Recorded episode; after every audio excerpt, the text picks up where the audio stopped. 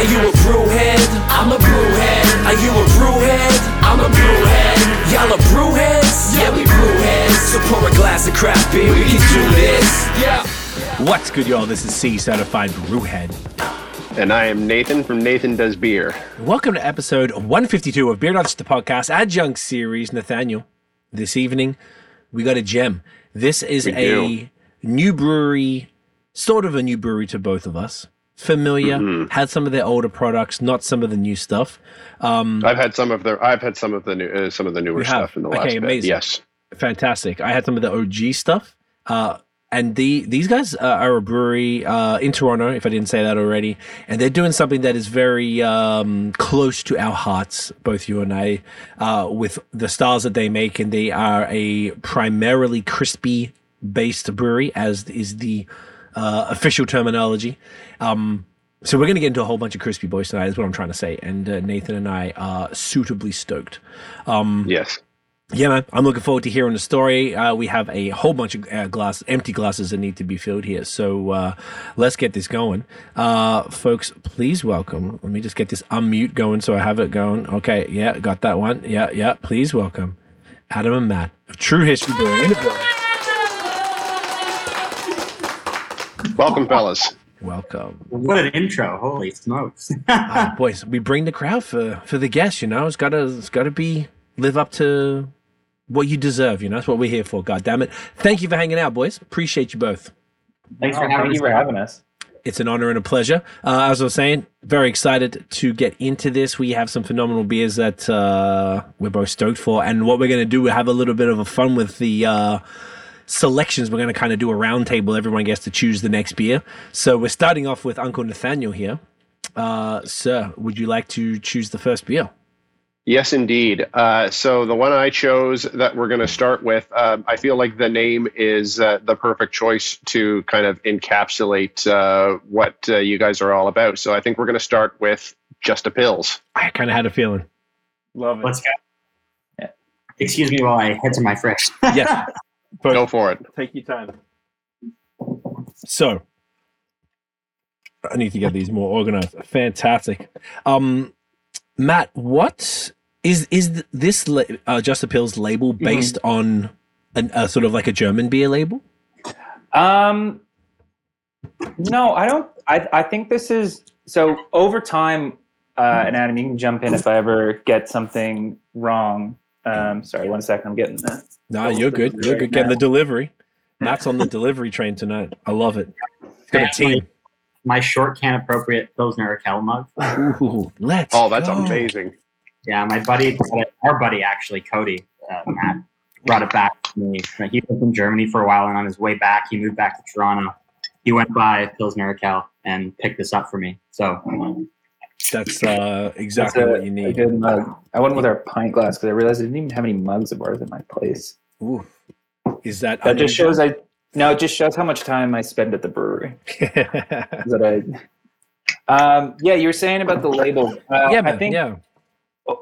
over the last actually just Pils is an interesting one to start and then talk about the labels because i think it was like our first sort of decision to start moving our label design while still holding true to like, kind of like what we started in our designer tyler who i'd love to talk about because i think he's super talented course. uh, move into more of like a you know european or uh, classic american inspired uh, labels that adam and i were just getting more and more into as we went on and we kind of felt we wanted to because we were brewing such classic styles we wanted to nod towards that direction um, while still keeping it something that is kind of uniquely ours but something that is new is the addition of these like metallic hits that we've been uh, playing with which is something that adam kind of picked up on in the last couple probably within the last year of just being like a, a fun little nod towards again those old classic styles so that's something that we added but this is a this is probably the first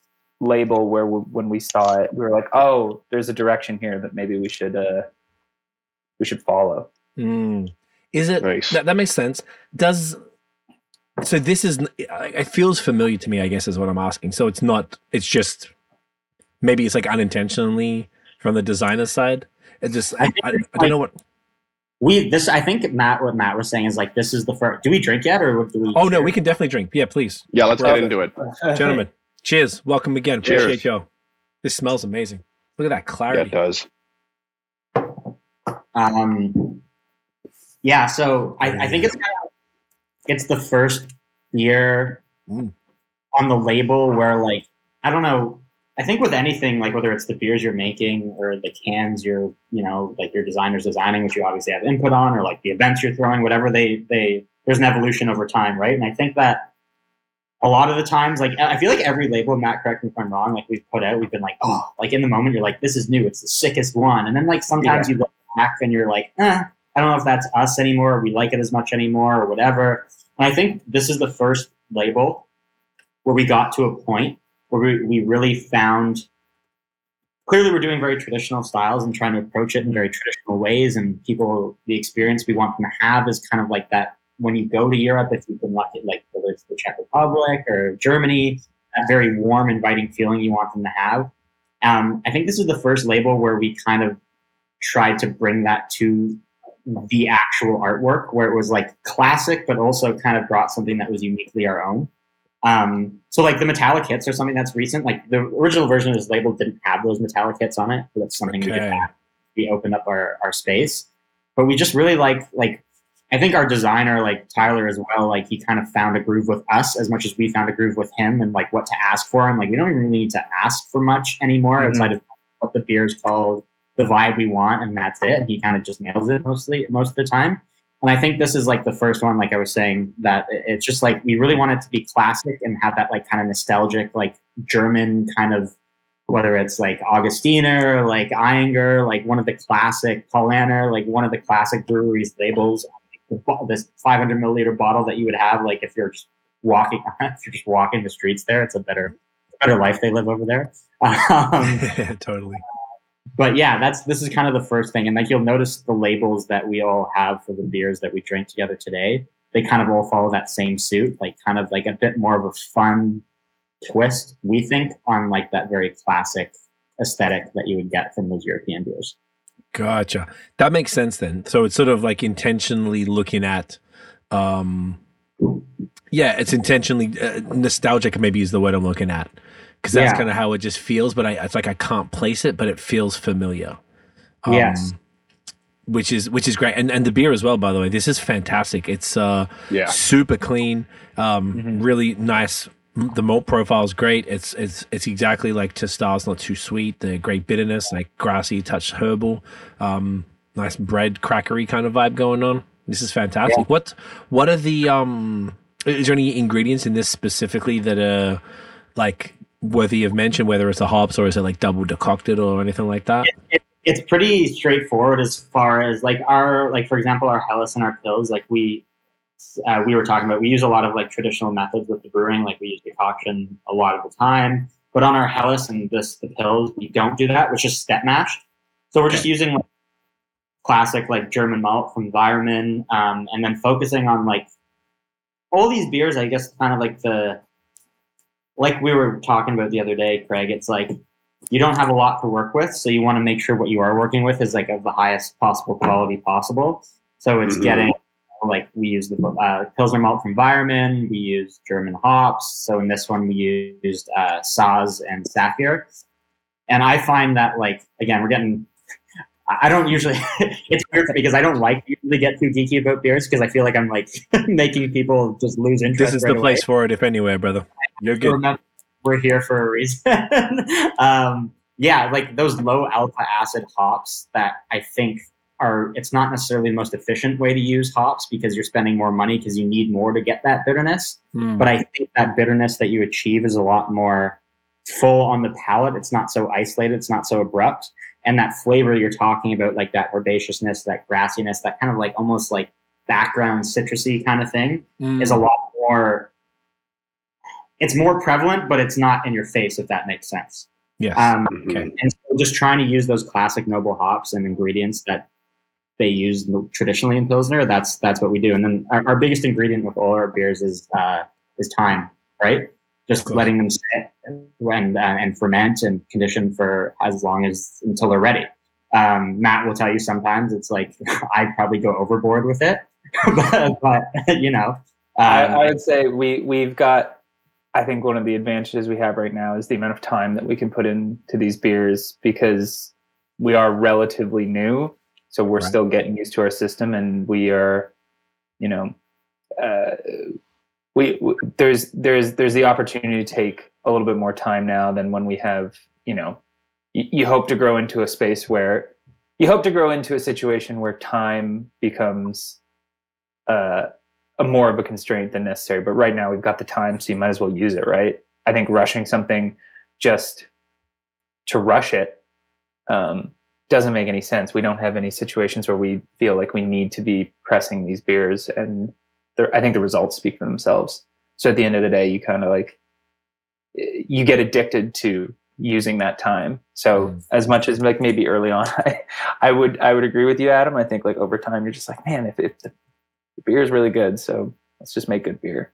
and it's not like we're ever going to rush anything out. No, it's no, no. or just like like for example like this batch is conditioned for 10 weeks that's not really like it's it's better than it would be at seven Mhm. but it's like diminishing returns you know what i mean so if we get to a point where it's like i have this out in seven weeks that's great that means we need more beer out and all these things right like it's just the it's it's juggling those two things but now like what we have the luxury it's uh we try to use it as much as possible so that we can get together and drink beers like this and hopefully enjoy Mhm. them That's awesome. How is is there a like an agreed upon point where the law of diminishing returns kicks in, or is it sort of like you guys are tasting it and you're like, yeah, it's not getting any. This is it type of thing. are you saying agreed upon between us two or like amongst people in general Do you know what? Both. I think for between us two, so kind of the way that Adam and I work from the brewing side is uh, I leave Adam to his own devices up until it affects uh, up until it affects I'd say um, sales. So I do a lot of like our offsite sales and our licensee sales. So I would say that like the only time when we'd have that like earnest conversation would be in those situations where it's like, hey, we need something to sell to people to make money to keep making beer. And if there is, you know, that conversation of like, okay, we know it's going to be better at let's say 10 weeks, but we're 7 weeks in and we need this beer, then you just go like, okay, we got to package it. But like Adam was saying, I think more I think something that we've agreed upon together whether it's tacitly or like implicitly or explicitly is that we will never package something if it's not ready. Uh, we've yet to ever have to dump a beer because of quality. We've yet, to, I I think, put out a beer that we don't feel, at the very least, satisfied with, and I hope that we never will have to. And at the very least, if we have to do it, it's because of a, a fluke or an error or something. It's not because we rushed something or did something that was against maybe our philosophy or the way that we want to present this brewery and this brand. I guess. Okay, that makes sense. That and that's that's great that you you guys have. How long have you been open for now? Uh, A year and a bit, brewery right? is a, about 16 months. I think. we're 16 months. Six- yeah, just over 16 months. So that's pretty sweet. No dump batches. I feel like the dumping batches is definitely a very very common thing. So I mean, like that's that's awesome. Um, so congrats on that. That's sick that you guys have been able to get to that point as well so early on. But the, I guess that means there would. Pro, like I guess every beer would have that diminishing returns. Like every style, perhaps, might have a sort of thing. So it's I used to okay. Uh, I'm trying to think. I think a lot of people now, um, like a lot of what I hear often, and like again, Craig. Sorry, sorry, Nate, and like Matt's heard me say this a million times, but Craig and I had this like chat the other day, so I'm going to refer to reference it a couple times because we talked briefly about a bunch of this stuff. But it's like a lot of what I hear these days is when it comes to lager is um, it's kind of like, well, you can make a good beer or good enough beer by doing it this way. Mm. And like most of the time when you say that, whether it's you only condition it for this amount of time or you ferment at this temperature, any any points, like lager is a pretty like restrained beer. And what I think it is is like if you can isolate any step in your process, if you really boil it down, it's like not a huge deal. But if you change or cut corners on all these really important bunch of steps along that process, it results in a big change in your final product in either direction, right? So a lot of people say, hey, well, we can do it this long or whatever, and it'll be fine. And they're right. But what we try and do and what we have found, and like what I would argue respectfully, pretty strongly in favor of, is that if we're talking specifically about time and tank and how long you let your lager sit to mature and like get that roundness and kind of like you know, like when we're young and we're like out there, we're kind of just running all over the place. We're teenagers, we're in our 20s, we're going crazy. And then now we're respectable young adults like we are now, and we'll be fine. Somewhat respectable, yeah. The world loves us, right? Like it's kind of like, it's kind of the same thing, right? And like I think that for me, if you want to actually get down to an exact point, what I found with our beers is that there's this point when you get to a round of conditioning, like the five or six week mark. And it kind of depends on the beer, but it's usually within there where you're tasting it and you're like, oh, it's good. There's nothing wrong with it, whatever. And then it just hits this point and you're like, oh, now we're talking. Mm-hmm. And that from that point on, it still gets better, but it's not that same kind of drastic week to week increase. You know what I mean? So like, for example, one of the beers we're going to drink tonight is our Sticks, right? The, our, our Oktoberfest Märzen, which we didn't quite, traditionally Märzen was brewed in March and conditioned until September when it was served at Oktoberfest. Ours was just because of tank space was not quite that. We got it in like it was either like the last week of April or beginning of May. So it had like four and a half months of conditioning there, which is a long time. Yeah. The last month of that, was there a huge difference?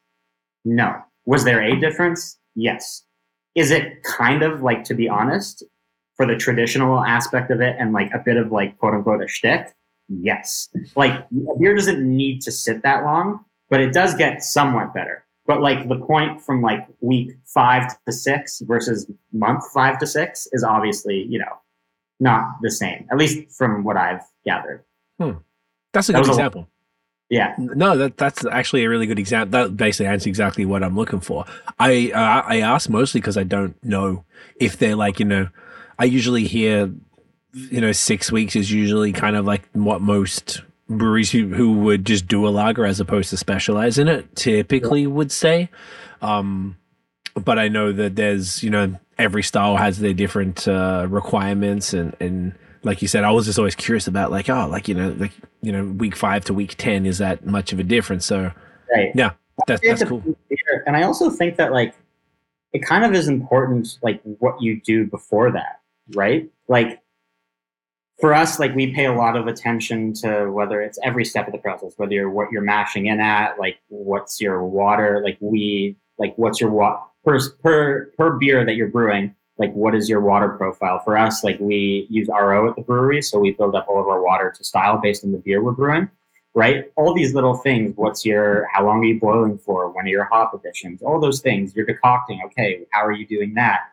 You can do all these things. What's your fermentation temperature at, right? Like, if you're not doing those in a certain way that's going to benefit your beer, you can condition a beer as long as you want.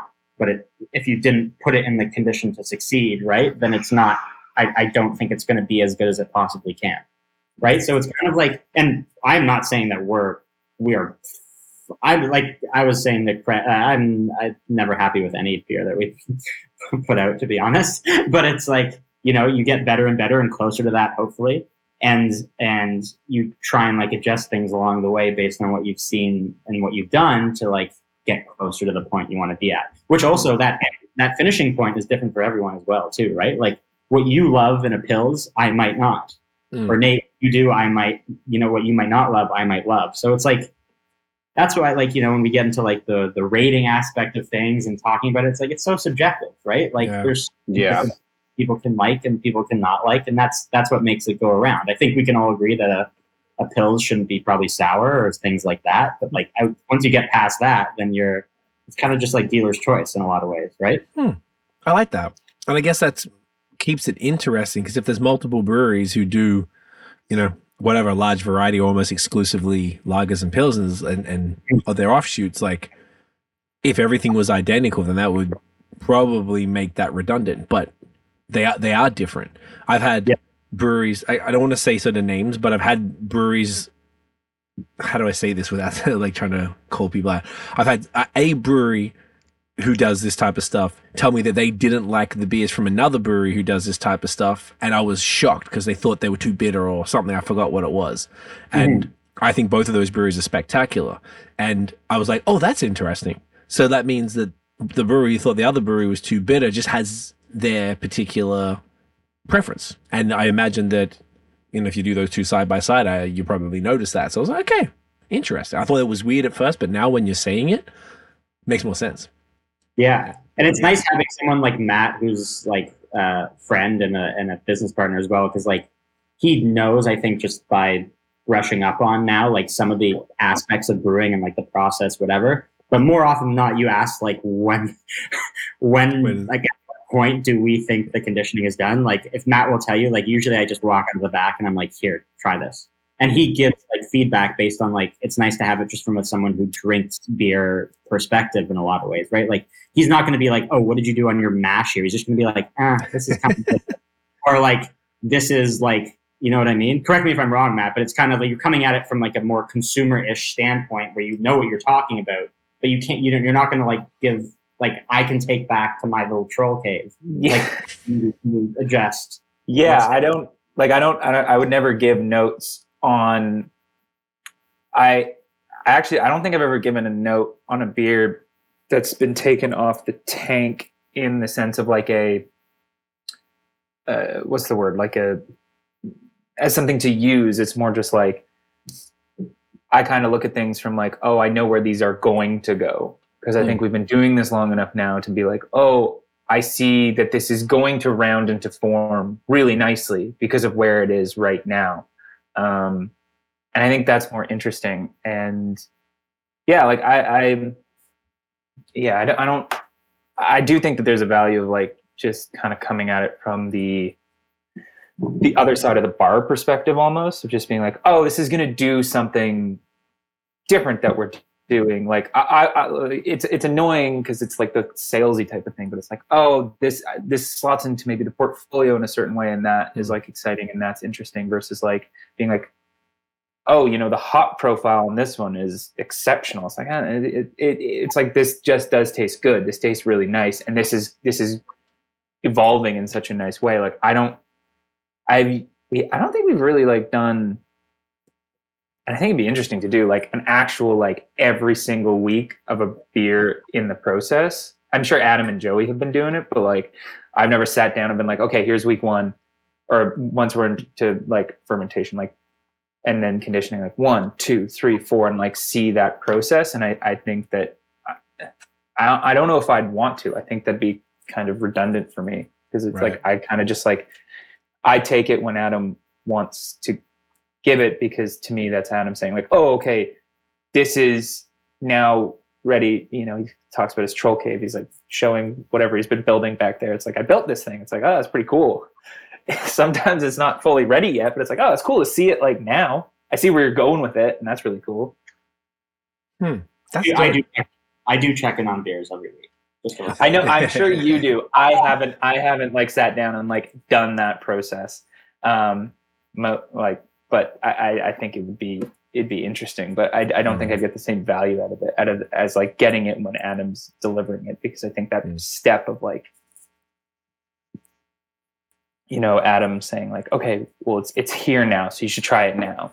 I think is valuable. It's like it'd be weird to go into like a kitchen with a chef and be like, I'm going to taste it now. They're like, well, no, there's no point in tasting it now. I'll, like, you don't have to taste the end, but like, there's going to be a step.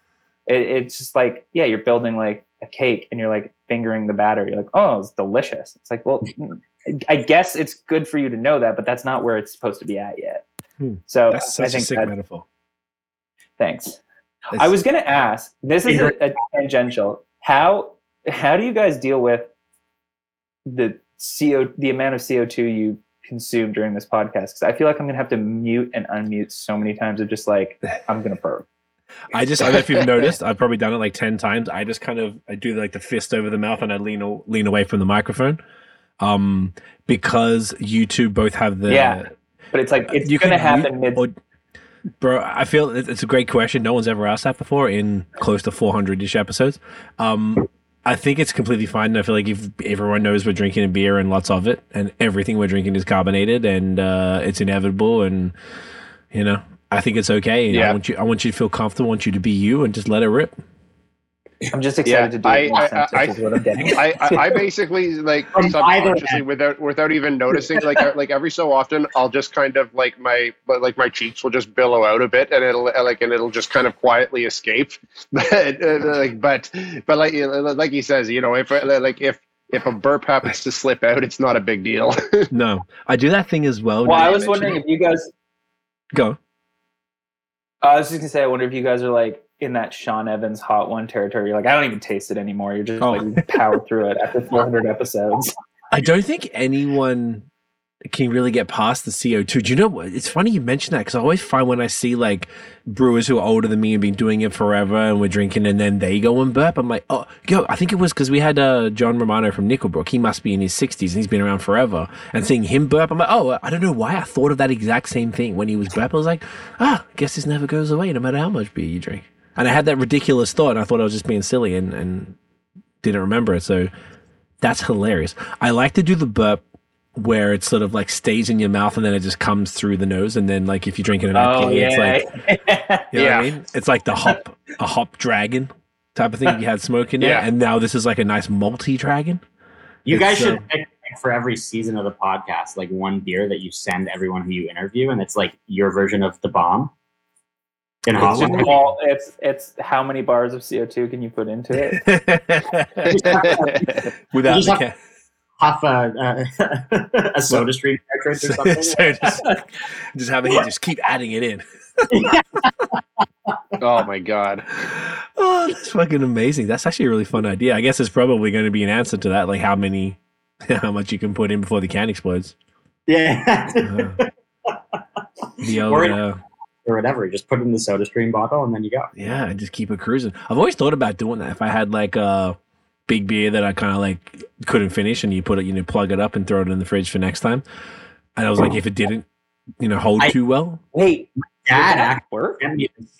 I haven't tried it yet. I want My to try it. My actually sent me this. I'll send you guys the link after. It's this growler. I guess you can take it to breweries to fill up growlers, and it comes in different sizes. So there's like a three gallon one, a five, and there might have been a ten gallon one as well. I, uh, but it's got like it comes with its own CO2 cartridge, so you can get filled up at a brewery, which obviously doesn't help if you open a can. You got to go to the actual place or a tap where they're filling it up. Mhm. But it has a tap on it that you can dispense, and it keeps the pressure and displaces it with CO2, so that you can open a growler and keep it for like up to two weeks or something like that. It says. oh wow Yeah, That's not that not that any of us would need two weeks to finish that amount of beer, but no, but still, it's uh, that's hilarious. A lot of people have said that they stopped doing growlers because they they're concerned about people mistreating the beers and stuff. Like you know, you put it in the back of your fridge, you forget about it, then you try it, and it's this big branded growler, and you open it, and you go, oh, "This is shit." Like, well, yeah, Yeah. because you left it for two weeks, dickhead. Like, yeah, you thought it was Yeah. gonna happen. Um, yeah. How about yeah. you guys? I'm curious. Like, you drink pilsners, like, what are some of the like the ones that come to mind for you? Like, what do you like in them? Like, because that's what we're drinking now. So I'm just Yeah. curious. We're talking This- about everyone their own style. yeah, they are very. Nate, go for it. Um, the so some of the ones closest to me that I that, like that are standbys for me, like Tooth and Nail is uh, like is a five Yeah. minute drive down the like down the road from me. So Vim and Yeah. Vigor is uh, like is of course uh, like is a is of course a mainstay uh, So like in my fridge. Like definitely a model of one of the best in the province, no question. Yeah. Um, another one that I like that I go to fairly frequently. Um, one of uh, mine and Craig's favorite breweries of all time is Saint Baron in uh, like over on the Gatineau side. Um, they, uh, they they make some absolutely fantastic lagers. Uh, like their Two Tails Pils, is, like one of their like one of their first beers, which is still on their menu, is uh, like is one of our faves, and uh, um, like and they make a fantastic Helles, and um, one of the ones that they've actually named their flagship um, Citadin is their uh, like is their Czech pils, um, like and they're all. Uh, um, they're they're all fantastic as far as uh, like and as far as styles go.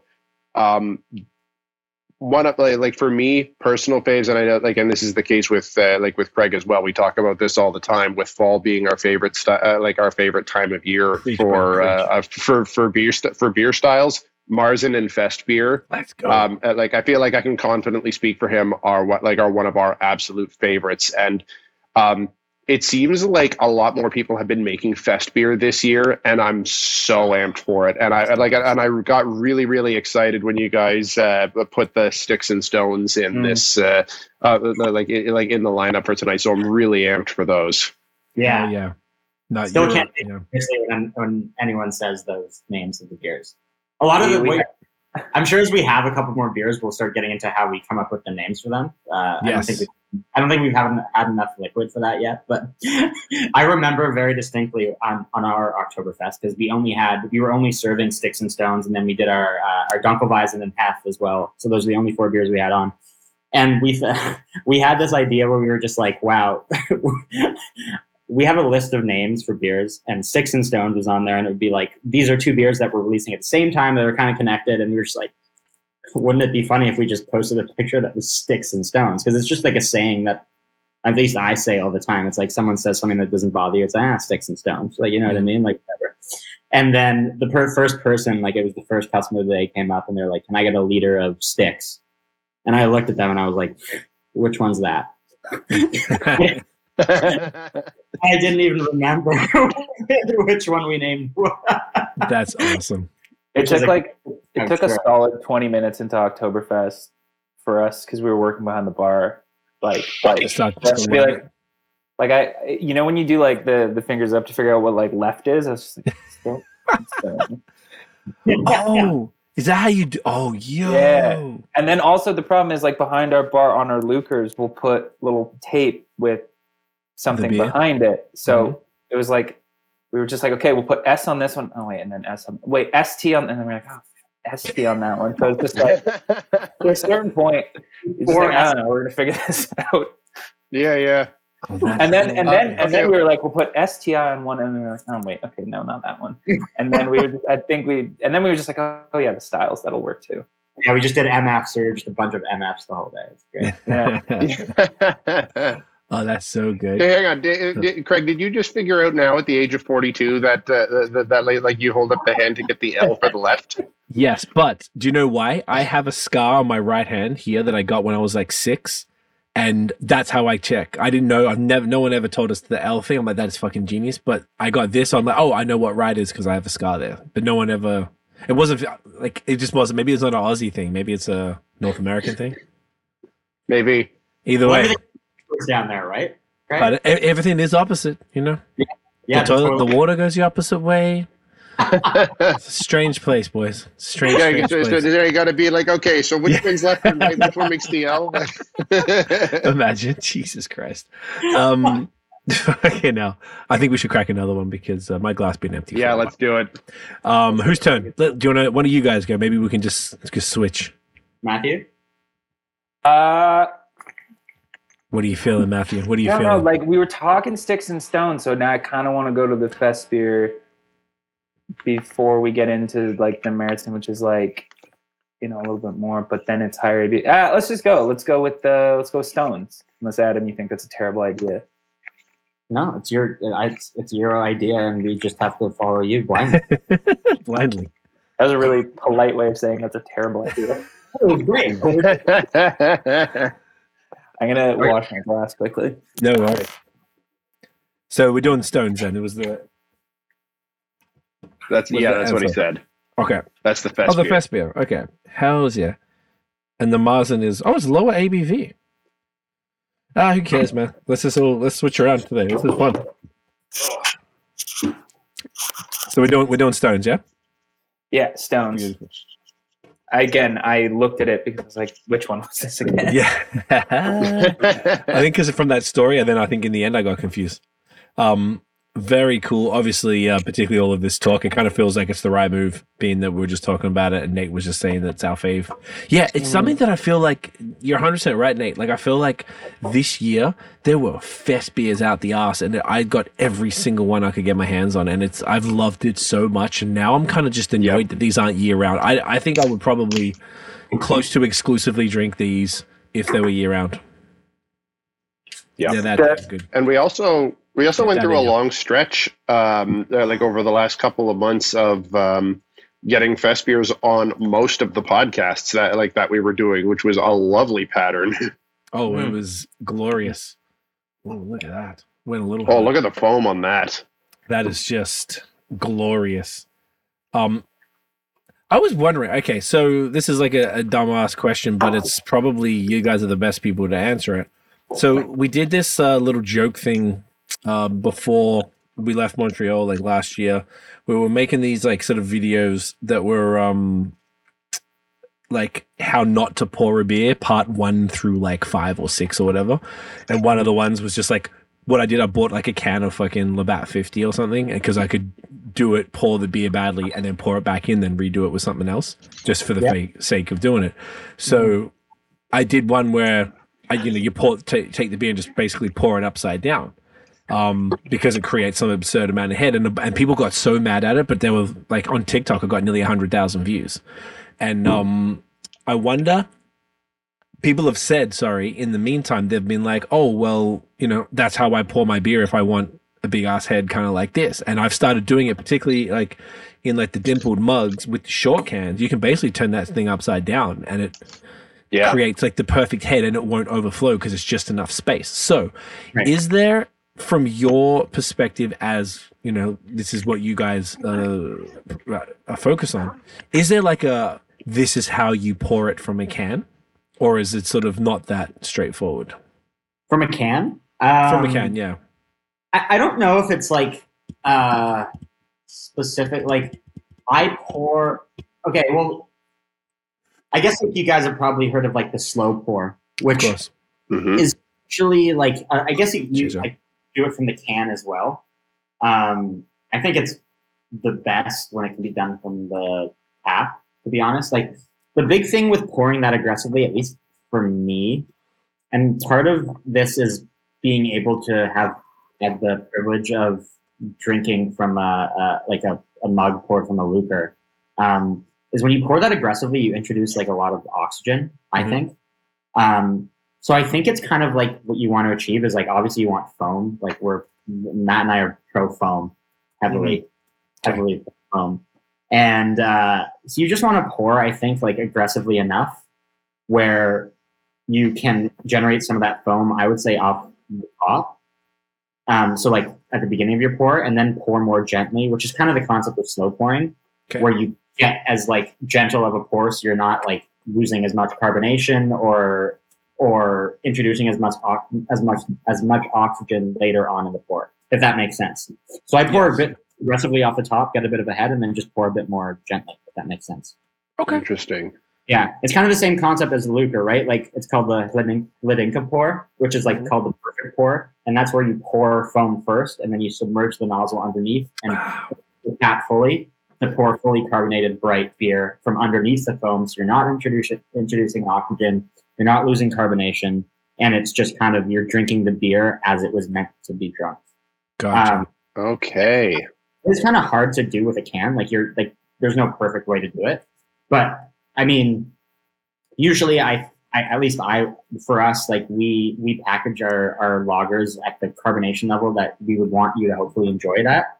Um, and then while still wanting to have you have that foam there, right? So it's like you want to try and minimize all that stuff, like introducing oxygen, losing carbonation, but still have that like nice head that makes the beer look appetizing, that helps boost the aroma, that helps protect it from oxygen getting in as you drink it, all of the above. Gotcha. That makes Yeah. sense. No, totally. It could, particularly if you're trying to like, it's like a, a the closest thing to mimicking that like LUKR pour, Yes. which is Yeah. fun. I, I've heard of that one too. Where I was learning about it a little bit with like the Maliko pours and stuff. Do you guys do them by the way? Yeah. You do. Yeah, yeah. yeah. Can you like- tell us? Uh, can you tell us about that? Like about the thinking behind that, and uh, like and kind of how that works, uh, like as a, like as opposed to uh, traditional LUKR report, like you were just describing.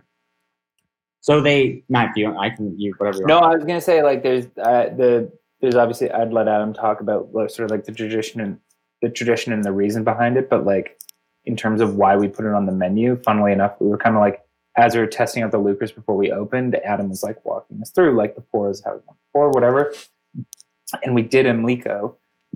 He was explaining what it was, and I think I was just like, oh, like that's great. We should put that on the menu. And it's like, oh yeah, let's let's put it on the menu. Someone was like, we should put it on the menu, and um, we sell a lot of them. Like we actually genuinely do. It's kind of like the Mliko is the beer equivalent to like the sizzling fajitas, where like when people hear it, they're like, "Oh, I want fajitas." Like when people see a full head of foam, they're just like, at the very least, they're like, "What is that?" Right. Yeah. And then they'll order, it. and we do have it on the menu at the bottom.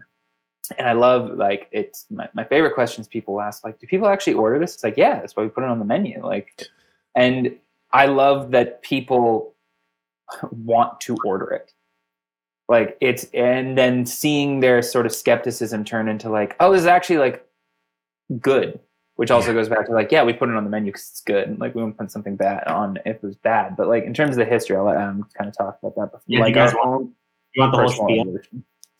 I'm I'm down. I actually want one right now. Yeah, yeah, yeah. I want to hear it. I'm really curious.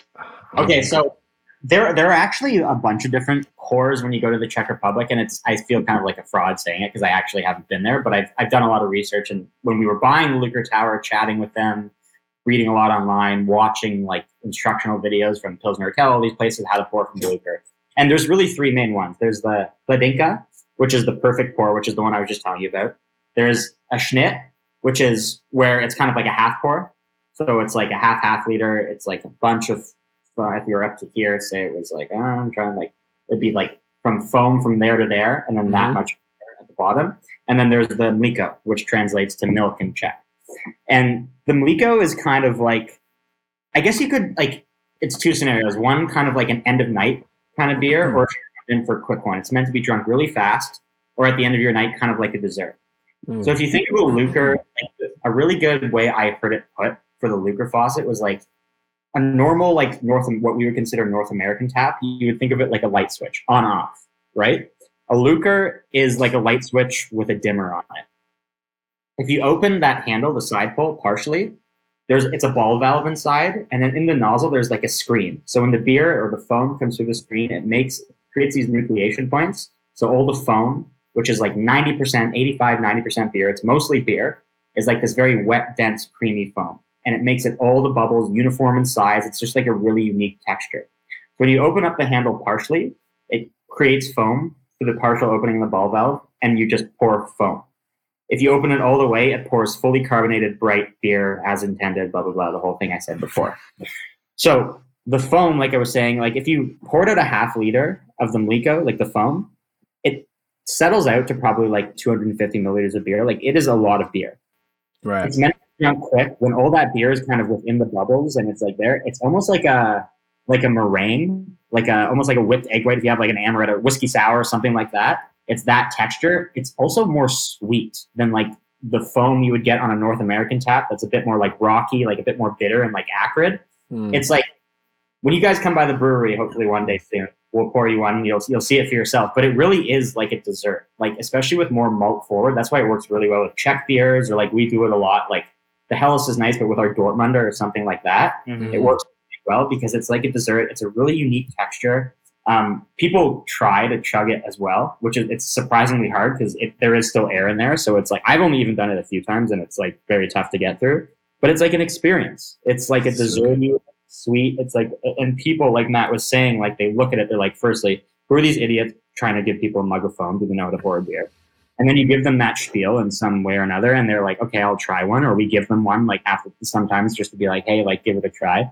And you see that kind of like light switch go in their head, and they're like, oh, they're not, to- they're just a little bit full of shit. They're not totally full of shit. Like we, we, we try to get, like the, the when we opened the brewery, um, we had it on the menu and we did a soft opening for like our friends and family. And uh, my best friend in the world, my the best man at my wedding came in and he saw that. And if you met him you know he just like he, he's like a magnet like a moth to a flame to that kind of stuff. He's just like oh i'm getting that. And he almost to this day has never drank a normal beer at our bar. Like he'll come in and only get malikos That's so dope. Yeah. and and part of it i i guarantee is is a bit but he genuinely enjoys it like he's like this is a very cool way to drink beer. And i think that's the coolest part of it. Yeah. and when people like there's the light switch moment of like oh these guys know maybe know what they ta- they're talking about. Um it's also like seeing people realize like oh you can drink there's different ways to drink beer is kind of a, like a bananas moment for some people. Like you're just like oh this thing i've been doing my whole life there's another way to do this like it's not just the way that i've thought about it my entire life and like that's a really cool moment as well Mm, to see people yeah. be like oh you can just drink beer a different way like that's that's pretty awesome yeah. By the way, the funniest part about that story that Matt forgot to mention about our friend is that not only does he only drink beers that are Malikos, but he makes us call him the milkman. yeah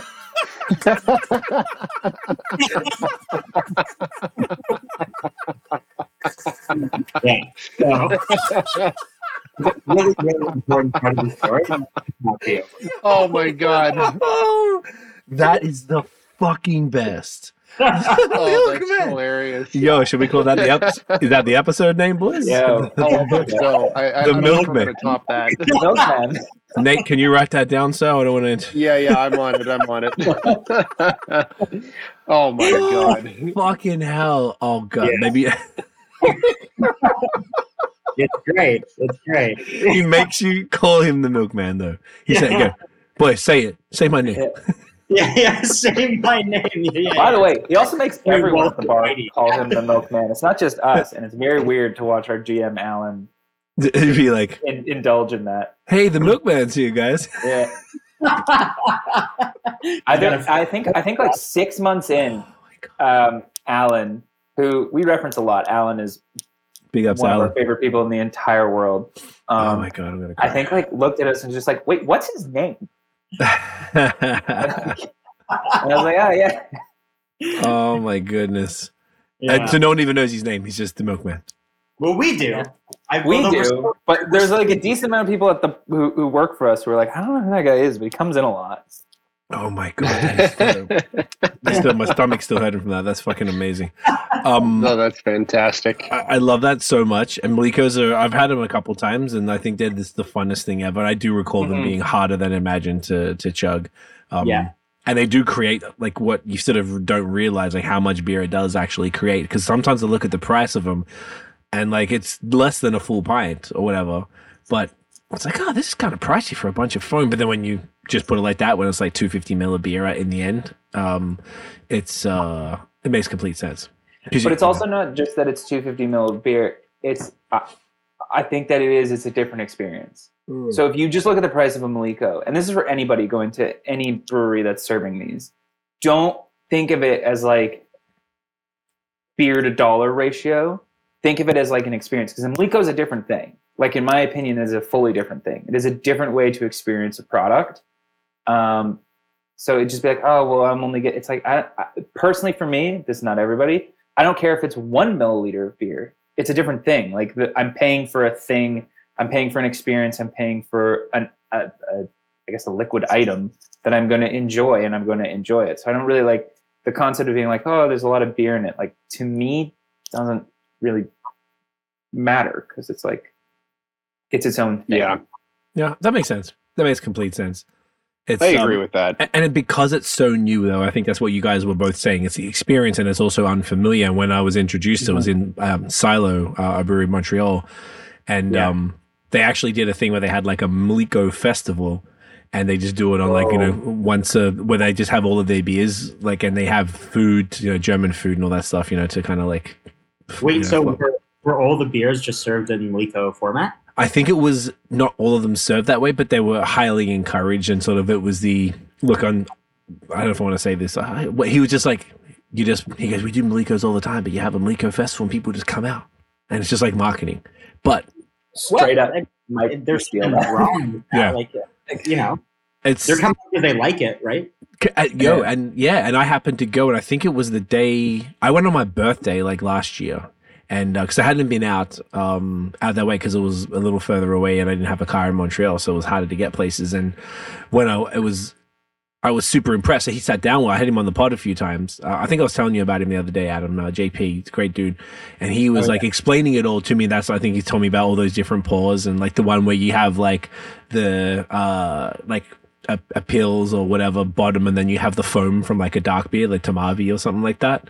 Oh, On the res- resine or whatever. Yeah, whatever, yeah, yeah. that stuff, and then the milk, Milico, and he was like, gave, gave us one to try. I was like, oh, this is, this is my shit. So whenever um, you know, whenever basically, if I'm able to go somewhere that has a LUKR, that would be my priority. If uh, visiting somewhere, I think it's the coolest, uh, the coolest thing in the world. I know when you guys were saying you have a LUKR Tower, um, Mm.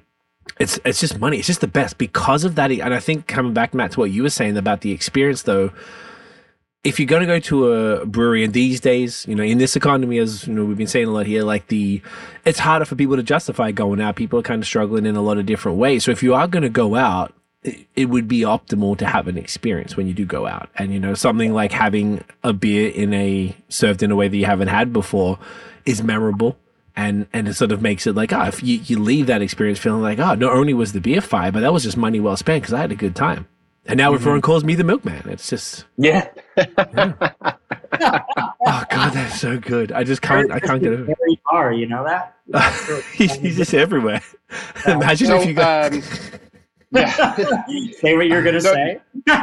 imagine just rocking up to different you going out you guys going on the town with him and everywhere you go it was like hey milkman you're just Oh, like this is geez. fucking great I thought you were gonna say just on each tap on the LUKR Tower, we just have different, you know, one percent skim, two percent. oat milk soy yeah yes. Oh, man. So, so, so, fellas, we're, we're, we're like a good way through the. Uh, through We didn't this talk beer, about the and we beer. barely- and we barely even talked about it. Yeah, so, do you want to tell Let's us do about that. this fest beer? yeah please Uh, yeah, so this is the Fest beer. Um, we brewed this. I was telling you a bit, uh, which we'll get into a bit more in detail, I guess, when we drink it. The Sticks, the Stones was more of like the classic Fest beer. Um, I guess it would be served like again. I haven't been yet. Ho- Hopefully one day to uh, Oktoberfest in Munich, but this is more what you would get served there, right? So it's essentially what it is. Like to me, is an amped up Helles, right? Like it's Helles is say you know that 4.7 to 4.9, like high fours percentage usually. And this is a bit higher. I find ours we brewed to have a bit more bitterness as well, Mhm. just because I find with a, the right amount of bitterness, it can actually lend to a bit more drinkability in terms of like the perception of dryness a bit. Um, and yeah, I mean, we did ours like we brewed ours pretty traditionally, like we did decoction mash on this one, uh, just a single, not a double. Um, and uh, and yeah, just like a long, like we essentially approached approached it as we would our Helles, a bit more oomph to it, um, and then let it sit for a while, and uh, that's kind of it. Yeah. Um, the milkman you guys are yeah. thinking about it I'm sorry I'm sorry When he came when he came to Oktoberfest, you have to believe that he went straight for a liter of Maliko yeah. Oh yeah. A liter of milk. Oh my God! I'm so sorry Adam for, for I, I just caught something. I don't know why it's just it's a I'll bring it up whenever you. if you ever have any lulls in this podcast, just say just get the milkman I kind of wish that was my nickname now fuck Like, damn, he beat you to it. yeah I wonder if it's and like, like, all a- like all of these years on Team Lactose, and never even I thought of never even came up what about the oat milk man yeah. that. the milk alternative nut milk nut milk man I don't know we'll think about it we'll workshop it By we'll the workshop end of this episode, we'll find you a dairy related nickname. it. please that would be uh that, that would mean the world it truly would Yeah. Um, I'm so sorry for interrupting. I, I was listening and just kept thinking in my head, just milkman. My, I could feel my face moving towards a laugh, and I, I couldn't hold it back. Um, But I, I Nathan, you were talking about um, or both of you were talking about like the amount of breweries that were putting out like fest beers and, and Yes. marathons this year, which we noticed as well. Like when we we were we were a little late to open our brewery last year, and we were super bummed not to be able to participate in Oktoberfest. I mean, we guess I guess we could have, but uh, Adam was right to point out, being like doing it improperly. I think is the was the wrong way to do it, and and he was one hundred percent right. And so for this year to be able to do it like this, our entire year was planned around this. Like the brewing schedule was planned around this, and um, it was cool. We knew we were doing the Märzen. We wanted the traditional one, and then I just remember Adam kind of coming in being like, "I'm throwing in another fest beer as well." I was like, "Oh, "Okay, all right." So we're putting 25 percent of our tanks towards one day, um, but it's uh, it was so cool to have them side by side and to be able to show people like the different styles of fest beer and to to have both of them i think was really unique. And to, have all these other breweries in the province kind of be releasing styles like this at the same time was also like really cool. And i think a little bit like fortuitous and serendipitous but like um it was a it was a cool experience to have the two different styles of beer at the same time to kind of like show where Oktoberfest came from and where it is right now. And then uh, it was also fun to like just have them alone on the loopers for Oktoberfest, which is still like to this day, like probably the most fun day we've had probably doing this job was to get to do that. And these are these are two very cool beers, and I think they mean a lot to us. Oh yeah. Yeah. Yeah, it was um, oh, like Matt was saying, we we we did put out a fest beer last year that was more Oh yeah, yeah, yeah. we'll talk about the the Märzen when we when we drink this one. The the one we put out last year we called like a belated fest beer. Um, because again, we opened too late for it to be ready for mm-hmm. Oktoberfest, and then by the time we put it out, I did a double batch for us, which is a lot of beer for us. Again, other breweries not so much, but for us it was. And it was very traditional and whatever, and it just like it sold eventually, but it just like didn't. It made me realize that one, never doing a double of one of these beers ever, unless like things get to a certain point. But two, like it, it's it's a very in the moment beer. Like people, Craig, I was telling you, like Oktoberfest was very rewarding for a lot of things. It was our third event that we have. Like Matt and I put a lot of thought into our events and a lot of like lead up, like whether it's like hype, like just like trying to get excited because we're excited because we put a lot of work into it and we want them to have as much fun on the day as much as you know we had putting into it. Like we want it to be for them what it is like in our minds. I guess is what I'm saying. And we had like the first one we did was we did like a Pilsner event in May. We had our anniversary uh, party in August, and then like Matt was saying, essentially for eight months we were planning this day, Oktoberfest. We're going to do it. The beers we were making, it was just naturally the event that we were asked about most. Like, are you doing Oktoberfest? Are you doing Oktoberfest? We were like, nah, we're not going to do it. And then I was like, okay, we were like, we're going to do it, and we're going to plan for it. We're going to do it properly. And the first one we did didn't really sell. It sold, but it's like I think we like we put it out in November, and it finally Mhm. sold a bit in like I think it was March or April. Yeah, like it was like long time. And sure, we had just opened and whatever. And so we had these beers that we did for Oktoberfest, and like we were like, okay, our anniversary was our best day business wise, like vibe wise, everything wise that we've ever had. And we were like, if Oktoberfest can even like equal this or be in the same realm, great. All in, like essentially, like we didn't quite, but we almost doubled what that was, and we sold, and we sold through like, I think if we include the Hef and the Dunkelweizen, like close to like eighteen to twenty kegs of beer in a single day, which for us, Wow. which for us is like kind of crazy. Mhm. Like it was Yeah. wild.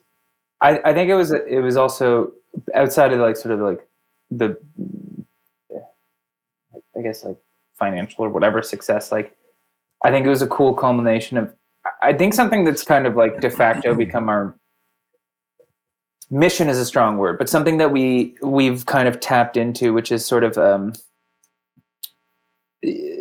not necessarily like educating. I don't know what the right word for it is but like it's something we've fallen back on that like Adam and I or this is like we always kind of say like we don't want to be pretentious about beer. We don't want to put people off and like you know make it feel like this closed environment that you can't get into or if you, you can't get into unless you like know about it but like something that we found or like while we were doing this was like the more you tell people about what you're doing and why you do it a certain way and what makes something in our opinions good or what makes it like better, like any of these things, like the more people resonated with it. So Oktoberfest was, I think, this like culmination of all of that, of like a year of kind of starting to maybe, you know, don't want to use the word educate, but like maybe show people why we do things a certain way, like why we care about water, why we pour the beer a certain way, like why we use the ingredients that we do. And then for that many people to come out to kind of like experience what we had mostly Adam and Joey like put so much time into like five months before was just like really cool experience to be like, wow, I think that there's like I think there's a growing market for people drinking these styles of beer, like like you guys said, like fest beers and Märzen's like are are what you're into right now. Like that's fucking cool. Like Mm. that that like this hyper specific brewing style is like what you're super into. Like the Märzen's my favorite beer we've ever made, and like it's also like it's funnily enough my my dad's favorite beer we've ever made. Which like if you ever meet my dad, it's the funniest thing in the world. That like that's his favorite beer. IPA. Yeah, like that's so he like he and then he like he tried sticks and he was just like oh man this is this is amazing and like that that for me like all that in that day i was like oh there's something here like there's something here and i think there's something for like people to kind of like latch onto here Mm. and you know talking about the mlikos and the LUKRs and all this stuff i was like oh like people are ready for this i think to like start experiencing beer in this in this kind of way and doing it in a way that isn't pretentious because like adam and i are super anti that like not being like over the top about it but just being like hey you know we do this this way because we like it kind of thing Mm. Yeah. Like, not to get too like. I know we're only two beers in, so I don't want to get too emotional. Just wait, we will. Don't worry, we will. Like, sorry. what did you say? We're gonna be crying eventually. Trust me. Oh yeah, yeah, yeah. We're gonna we're gonna have tears. But it's like you know, when you start a business and like you are pretty dead set on what you're doing and whatever, and like there's ups and downs, right? Like some days, mm-hmm. like you know, like I'll be honest, like some days the room is like borderline empty, and you're like, okay, like what's going on here? Like we really, again, like I said, like we're never like satisfied with it. We always want to get better, but it's like I don't think we're, what we're doing is bad. I think we're offering people like a good environment. I think we're offering people like a good experience when they come in from like a service perspective. Everyone's nice, everyone's knowledgeable. We're like welcoming and but also passionate about telling people why we do what we do, Mm. right? And so sometimes you're just like, well, what are we doing wrong, right? And it's like maybe it's the natural progression of something or whatever. But then when you have a day like that, right, you're kind of just like, okay, like it's a good like just kind of like self kind of like I don't know if affirmation is the right word, like a self, like uh, like a confidence boost, where you're like, Yeah. okay, like I guess people wouldn't come out to this and be excited about this and stay like we were open for 13 hours that day and we were packed the whole time, and it's like people wouldn't be doing this if there was something overtly wrong, right? It's like it's mm-hmm. kind of like a reinvigoration of like, okay, we just got to keep our heads down and like keep going and like eventually we'll we'll get there, right? Like just like try and keep doing what we're doing and convey our passion in a way that we think like I was telling you, Craig, like in a way that like doesn't alienate people or make them feel silly or like unwelcome or dumb for not knowing something. Tell mm-hmm. them why we do what we do and make them feel welcome. And if they don't want to know about it, like our default when we come in, and this is something Matt and I preach to, and Alan, who's been with us since day one, like embodies, is like the the default when you come in is not like bombarding you with like knowledge or like being like pretentious or like you don't know something or maybe are, aren't looking for a lager or you come in looking for a stout or an IPA, which is something that other breweries do great, but we don't really focus on. It's not like being like, well, why are you here? It's like, hey, listen, this is what we do. This is why we do it. This is why we're passionate about it. This is why we do it the way we do. We'd love for you to stay and have a beer. We'd love to try and like convert you, not convert you, but show you why you can also sit here and enjoy yourself as well. If not, that's great. Blood Brothers is right over there. They make great all of these styles. Burdock is right down the road. Like they make great mm-hmm. all these styles. These are just the ones immediately in our area, right? Like there's so many other options. And like what I was telling like uh, Craig the other day, but Matt c and like a lot of these people who at the start came in asking those things or like wanting other styles or weren't necessarily into what we were offering have become our regulars, right? Like they've Love that. converted over to the the light side, right? The the crispy side is as Craig. Crispy side. Yeah. Yeah. That's a good episode name, but doesn't beat the Milkman. Yeah. no, we're the, we're the milkmen. That's what it is. That's what it is. It's there's no. I don't want to detract from what you're saying, but I think that's awesome that you're able to do that. And I feel like it's almost like it the way that you guys the approach that you guys have to beer being that it's like very traditional German Czech kind of stuff with the with the LUKRs and with the the styles that you're brewing. It's in this sort of interesting zone where it's like completely what Nate and I would probably consider gateway as far as like if you're a uh, if you drink any sort of lager, whether it's macro or Euro lagers or anything like that, then this is completely there's going to be something for you that's just going to be much tastier and superior to any of the stuff that uh, you're used to. Alternatively, there's the beer nerd side with the different pours and uh, you know the the mlikos and like the German food that matches it up that like, like pairs perfectly and just all the the interesting stuff about the hops that you're using and the the double decoction and the step mash and all this like cool shit. So it's like it's like riding this really interesting line to appeal to beer Yeah. nerds plus the general population who are just beer drinkers who are who are probably you know open to explore. Um, Yeah. I think it's great. I think it's really dope because there's like you know there's not many breweries that specialize in this type of stuff across say Ontario and Quebec, which is primarily what we sort of cover, and even the ones in the states is still I can think of maybe a handful anyway that that really do that. So it's like it's dope. And like you said, you've got if you're cool, you need an IPA, beautiful, no worries, you got some options. But you know, check this stuff out right here. Then they're like, well, I'm here, and you you know you can teach them something. They can sit there and be like, oh, you seen this weird looking you know side pull tap? All right, let me tell you about that. Like Yeah. because it's interesting. I've heard this stuff a bunch, but hearing you guys talk about it in detail tonight is just as interesting to me now. After I, I it's so like different to everything that you normally sort of hear with beer that I just find it so I want to hear it more and more to really drill it in to learn about it and understand it. It's been a challenge. I don't know about you, Nate, but for me, being coming from sort of whatever haze and all the fun, you know, milkshakes and all the ridiculous stuff, and really, really having a strong interest in this stuff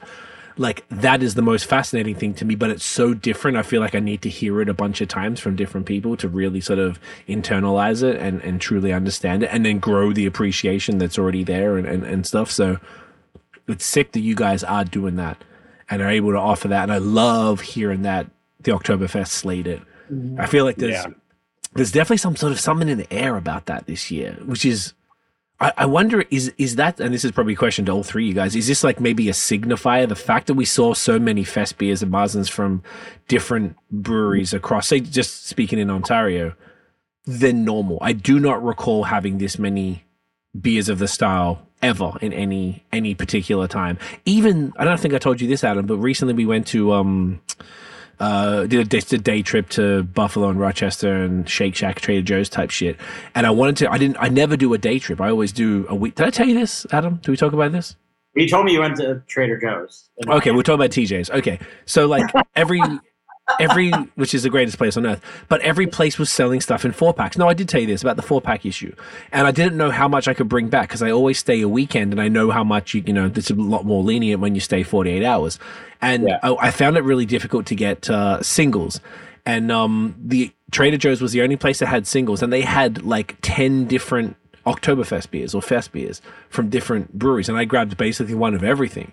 And I was more excited about that than anything else I could have brought back um, from the States. So I just feel like even there, there was definitely something along those lines. So it was like, I know. It was it was cool. Uh, I know we need to crack the next beer. So should we crack the next beer then maybe answer that question? I Yes. wa- yeah, I, I want to hear what you guys think about that. And now I just really want a Märzen to be totally Yeah, honest. I know. Honestly, I feel like but it I was think my it's turn I think it's choose, and I Adam's turn. No, Yeah, yeah. This is my choice now. Oh no, Okay. it's Yeah. Steve's choice. No, it's no, it's Cee's choice. Well, my choice is your Oh. choice, which is going to be sticks. No, no, Nate. no, I'm not doing. it. No, it's your choice. No, I wanted to do sticks. We've been talking about the Muzz, and there's no way we're not doing it. Okay, yeah, yeah. I'm gonna. You're gonna uh, text your team uh, there, Matt. Matt has Yeah. a team. Uh, my the the truest form of the better half that has ever existed. Love to see it. Um, yeah, all this talk about it has got me uh, got me super psyched Oh, yeah. about it. But um, And yeah, So- and, we got to mention this too. Like, how gorgeous are these labels? My Oh, they are stunning, and, and I love and that especially like, like, yeah, especially these two together. Yeah, I love that the uh, regal red, black, gold. Do you know what I love as well? Just to, I noticed the the seams of the can are kind of like an L. yeah, like that yeah. level. Look at that. That's going to be a bitch to label on. Oh, they're both not there. Yeah, because yeah, you have to have to have to get them straight. Yes, Like, like if they were like if they were even off by uh, by like a millimeter, it like like like The that labels. would uh, like that would drive me nuts. we're just saying. I noticed it on the first beard. I just didn't say anything yet, and we just see we're putting these two side by side. The fact you got these like L-shaped connectors with I've never in all of the travels anywhere I've ever been, I've never seen that before. Um, and then we're talking about the, the gorgeous labels with the red, black, and gold, and how they look so sick together. And then just that the way that it's put together is so dope and so. well, the unique. reason you might not see them is because when you try to feed them through a uh, labeling through a canning line, they tend to get destroyed, which is something we learned when we we made them and we love them, but they are tedious. They are tedious to deal with. I'll say the least. And Adam is the one who's function like always. Their packaging, I think, could speak to how much how much we love them is a testament to how tricky they are to actually get on the can sometimes. I guess if it's tougher, it makes it more valuable. They just look so sick. Um, do we want to talk about this beer first, or do we want to talk about why there are so many of these beers? Uh, what, whatever you guys. You know what? I'd like let, let's talk about the beer because I feel like the last one we we keep going on tangents, which I love. Like I don't want to stop the tangents. That's what makes this conversation fun. Um, like what would be? I guess first tell us about the Märzen, and I would love to know just uh, for both myself and for folks who aren't as familiar. Like, what is the main difference between a Fest beer, which you said was like a ramped up Helles, and a Märzen or Mer- how do you say it in the German way? Mer- Meriton, I believe is Märzen. the- Yeah, I think so. Okay, I did hear. Uh, I was at the Canada Beer Cup, and when they announced it, they did say it like that, and I was like, "All right, you pompous prick, fucking saying it in that way." But no, it was. Uh, I just I, I hadn't actually heard that before, and I just thought it was like, "Oh, that's what the little little dots on top of the A mean." I'm Ger- I just never learned German, so I have no idea about the pronunciation of uh, German words. Dude, I, the only thing I knew how to say, I, I the only German I knew was um, I could count as high as the amount of beers I ever ordered at once. So for me, it was three. so ein, eins wide dry, and then after that, it's nothing. That's it. I when we went to Germany like 20 years ago, my brother learned it in school. Like I, longer story, but I didn't. I didn't learn it in school. We went to the same school, but I came halfway through, so I didn't learn German. So he knew it. And the funniest number is five, which is like foomf. So we used to always go like, foo- like just like when you say it like that. Oh, Nate, you got a head on that right there. Uh, Nate, Oh, yeah. Oh, look good- at you, the poor god, bro. Are you the milkman? It feels like you might be, bro. Nathan, I guess the milk- so. Fuck, I want to be the milkman. Go to this chat right now, send it to our buddy, and be like, "There's a new milkman in town." I already, I already, I already, I already texted him saying we're talking about you on a podcast right now, and he has not responded. Hmm. Tell him Which- when he does. Tell him there's a new milkman. Tell him there's new milkmen in town. Multiple milkmen. That's right. yeah, and they deal in heavy cream.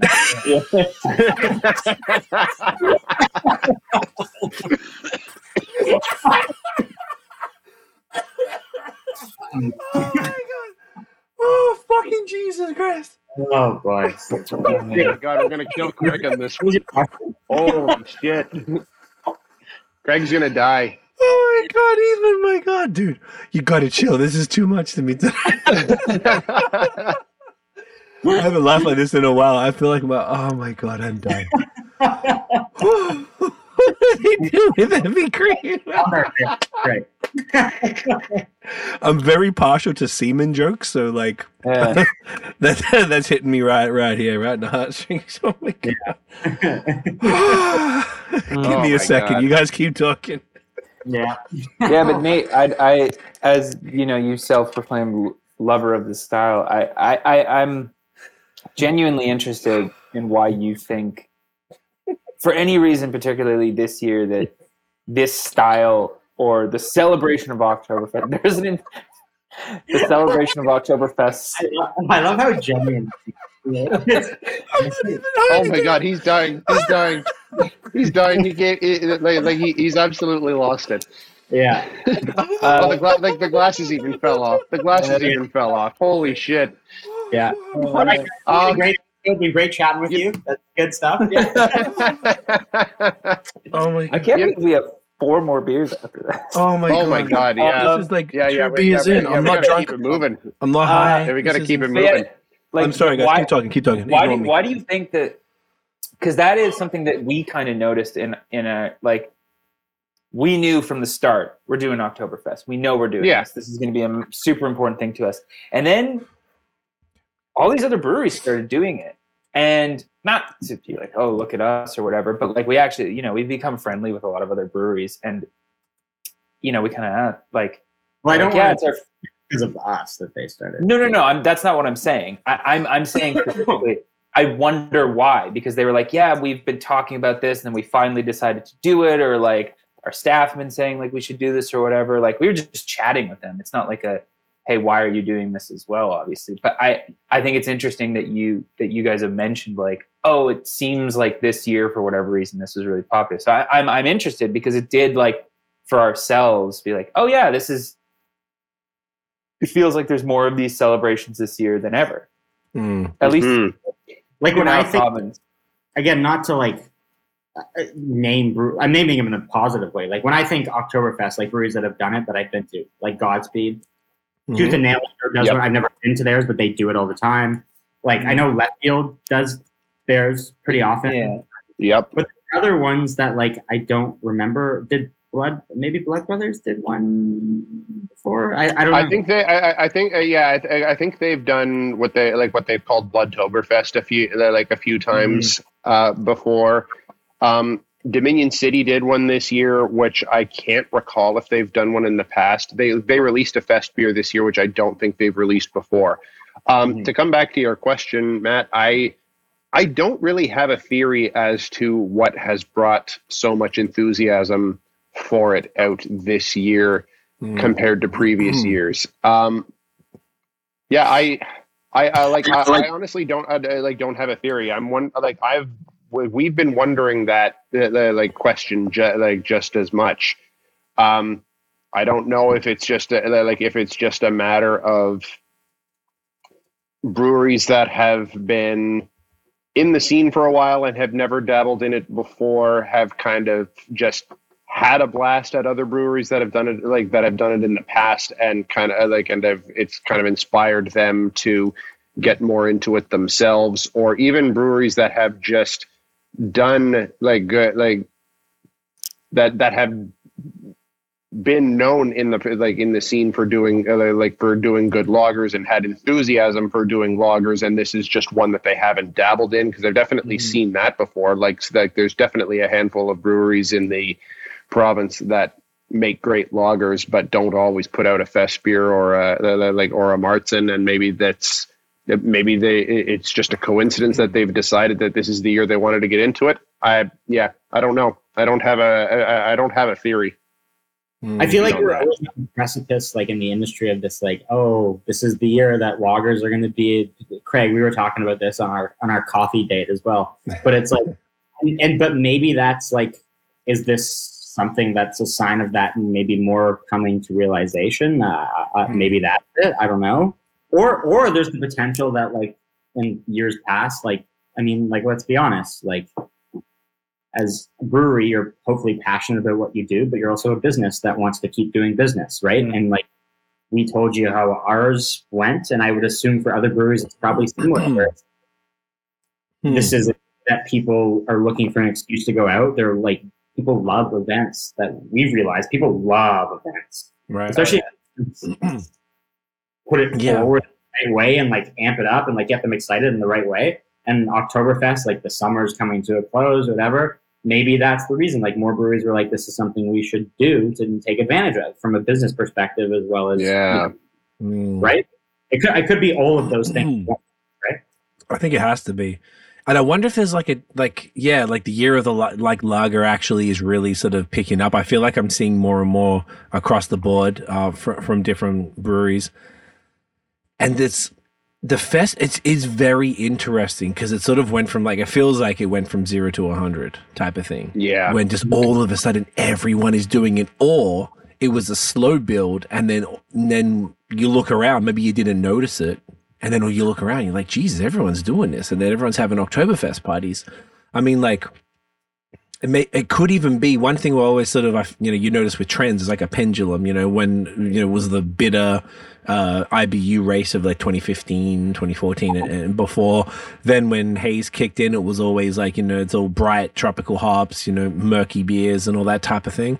And then it kind of like, it might just be swinging back the other way. And this is potentially what it looks like. Specifically, it, it's interesting to me that it seems to be manifesting in primarily fest and, and Märzens and stuff like that. Mm-hmm. I mean, Yeah. and the food is great when you think about Oktoberfest with all the food. Sorry, Nate. The, the German food like, No, no. pairs perfectly with it. And like, who doesn't want like bratwurst, the pretzels, and all these like you know big hearty kind of you know in that cold weather. Fall is like Nate said earlier. It's our favorite. It's my favorite time of year. Like the drip, like the cloves is probably the best. Um, the food and the beer is the best. Obviously, pumpkin spice lattes with heavy cream are the best. Yeah. um the you know but i'm gonna be laughing at that all night. I'm really trying to be serious. I'm really doing my best. Um and it's like it seems like maybe that you know people seem to really like love fall you know? Like it's, it's and people are embracing it and one way that they embrace it in the beer world is by doing something like this because it feels like a special occasion. It feels like you've been celebrating all summer then you're like ah there's halloween but then like what is there for can- for Canadians at least because Americans got their Thanksgiving in a few weeks. Like you know, mm. before Christmas, it's a little bit quiet. So Oktoberfest might be a little bit of an excuse to kind of celebrate fall and wear different clothes finally, and and you know, eat some heartier food that you probably avoided all summer. Type I think not, yeah, like not not to be like cynical about it, but I think Adam does bring up a good point about like, look if you're if The you business. own if you own or operate a brewery, Oktoberfest is free money. Like it really is. Yeah. The, the Mhm. only thing, uh, which uh, this is actually going to get into my second point, which I think is interesting because it's like it truly is free money. Like you could, but you could do it no matter what. You could be like, we are just celebrating Oktoberfest, and it's kind of like the bastardized version of like celebrating St. Patty's Day or whatever. You could just be like, just come drink Mm. beer. It's Oktoberfest. But what I think was interesting was like, not only were people doing it, but they're making a fest beer. Like they're taking the time to do it in a way that is as true to what it is as they're supposed to be. Um, did did everyone throw their Märzen in for four or five months? I don't know. and I honestly don't care. But I think just the choice to release that style was really, really interesting um, this year. And I do think it's like a combination of all those things. That it's you know it's the lager renaissance, it's the uh, just the sort of seeing the fact that like oh it's Oktoberfest and we're a brewery like that's kind of like kind of you know should try to figure it out. But I, I just I just found it interesting that when that when that this many breweries kind of like were doing it and celebrating it, which I just thought was great because I absolutely love the style and I love this beer and I feel like this is this is the beer that's closest to like a child for me because I love it so much. So I want to know what you guys actually think about this one. Oh, this is um, spectacular. Yeah, Yeah. because this one's wicked. I remember this one like the first time going back to that first conversation we were having where you know Adam bringing me something off tank. He brought me this at one point, and I was just like, this was sort of like an eyes popping out of the head, being like, holy shit, this is Yeah. like I- I've never really had something like this before. It has like blown me away in a way that I was like, oh, this is any day of the week. You, I could open this or pour this. Be like, oh yeah, I'm in. I'm in. This No is good. question. Yeah. It really is. fa- It really is fantastic. And uh, just to like look at contrast, even uh, like even just color wise, if we look at the um, like if we look at the fest beer, Mm. com- uh, like compared to the Märzen, the Märzen is definitely a little more amber in color. Yeah. Not a lot, but uh, like but it, like if you look at them side by side, you, like you can definitely see um, a bit of the contrast there. It's got um, like a slightly more robust malt bill Mm. um uh, like from what i can tell um like, like it's not uh, like it's not super sweet by any means but it's got um but like but it definitely has a little more of a like of a caramel vibe to it and uh like th- like, like this is money for me right here because this is one of those ones that like this is a fall lager When I like, this is what I think of as a fall lager Like when like you know, like on those cool evenings, like this is what I like. This is what I want to be starting the night with. It uh, Mm. like it, it just feels comforting. No question. Yeah, man. It's exactly what uh, a 100% agreed. It's exactly what I want this time of year. I, I honestly, I genuinely would drink this year round if they were available. It's yeah, it's it's like it's interesting because it's lower ABV than the Fest beer. This is five, and the Fest beer was five point six. And this one's a little darker, and you would kind of almost expect the one with you know maybe a little bit of caramel malt in there is Yeah. um a little more hectic, but it's it's very different beers, and I think it's that's the interesting part, and that's what you guys were saying earlier. I think about the Oktoberfest and having you know both both beers available. Yeah, no, I can tell you a bit about your like kind of closed notes, you not the, but um, so traditionally, I was talking about our Märzen last year. That was like a traditional Märzen, like a lot of like Munich Vienna malt, like that's pretty much it. That's what it's traditionally brewed with. For this one, what I found as well, I love traditional Märzen, and I would still consider this like traditional Märzen, but not quite. Um, Okay. Traditional Märzen is like, you know, again that Munich Vienna malt kind of thing. But what I found was when we brewed it last year, not only was it like maybe a bit past the season for it, but I I, I think maybe the I just don't think it appealed to. Maybe it was just because of the snapshot in time, like people aren't fully there on those that kind of darker lager yet. I don't know, um, but I wanted to kind of find something that was more middle ground between that fest beer and the traditional American. That's like more of like a dark, not quite dunkel lager, but like brownish lager, if you want to call it that. Um, so Weyermann, um, who we use almost all of their malt um, for our beers. Um, they had released uh, a malt called Isaria 1924, and essentially what it was, it was uh, it was a revival of the first barley certified for brewing in Germany. So in 1924, and it's this like beautiful. This this is it. So we used 100% that malt in this. There's no caramel malt. There's no nothing. It's just that malt. And it's this Ah. beautiful. To me, I love the story behind it. I love how this this revival. It's a great quality malt. Like when I drink this, like for me and the Matt and I agree, it's like to me, it's like honey grams. Like it's graham cracker, like honey. Like that's what. Mm. And I thought, Yeah. like, I, I had never worked with it before, and I was like, let's just give it a try. And so we did it. And as we were drinking it over, that was the whole joke. Is like I'd try it like once a week, sometimes twice a week, and you do that for five months, and you're like, oh my god, how much of this tank is actually going to be left when we package it? Uh, but uh, we were drinking it, and it just like came. It was like I was really excited for people to ho- try it and hopefully see that it was a nice middle ground between and see how they responded to that. That it wasn't going to be like this like totally. Not saying that people wouldn't drink it. Like plenty of breweries make traditional Americans and they go crazy and they're amazing. But I was really interested to see how this kind of like more Märzen traditional, like in the way we brewed it, like we did a double decoction mash on this. We tried to brew it for our tank space was close to like when it was brewed and let it sit for as long as it's normally sat for. Um, excited to see if like this more like kind of approachable version of it translated to people actually being interested uh, a bit more, and it seemed that way. So like I think this is what we're gonna do, and we're gonna get it in March. Kind of crazy to think that that's like four or five months away now. Almost be Yeah.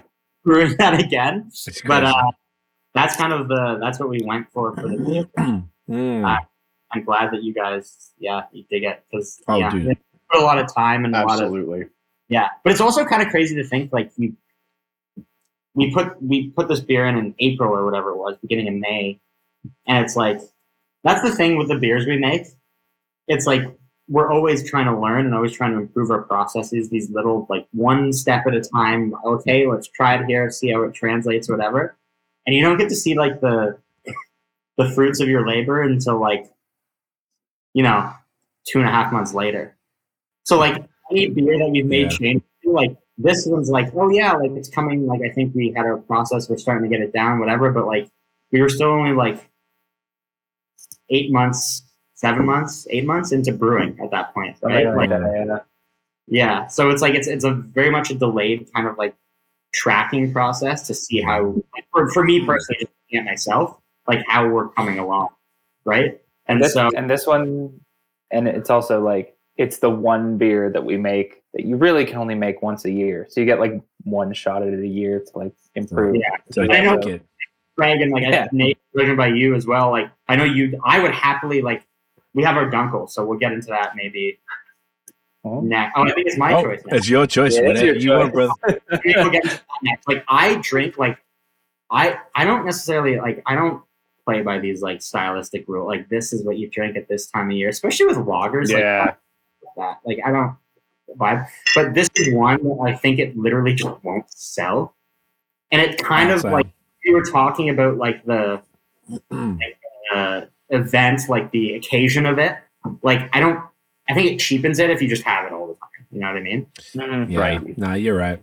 It's just Yeah. a shame because it's so damn good, and kind of to your point that like you don't get to uh tweak it. Like you know the thing with lagers is because it's such like a like all of your beers. Period. I hadn't actually thought about that. Is it, there is such like a long, longer time when most beers like a hazy IPA is like two three weeks tops.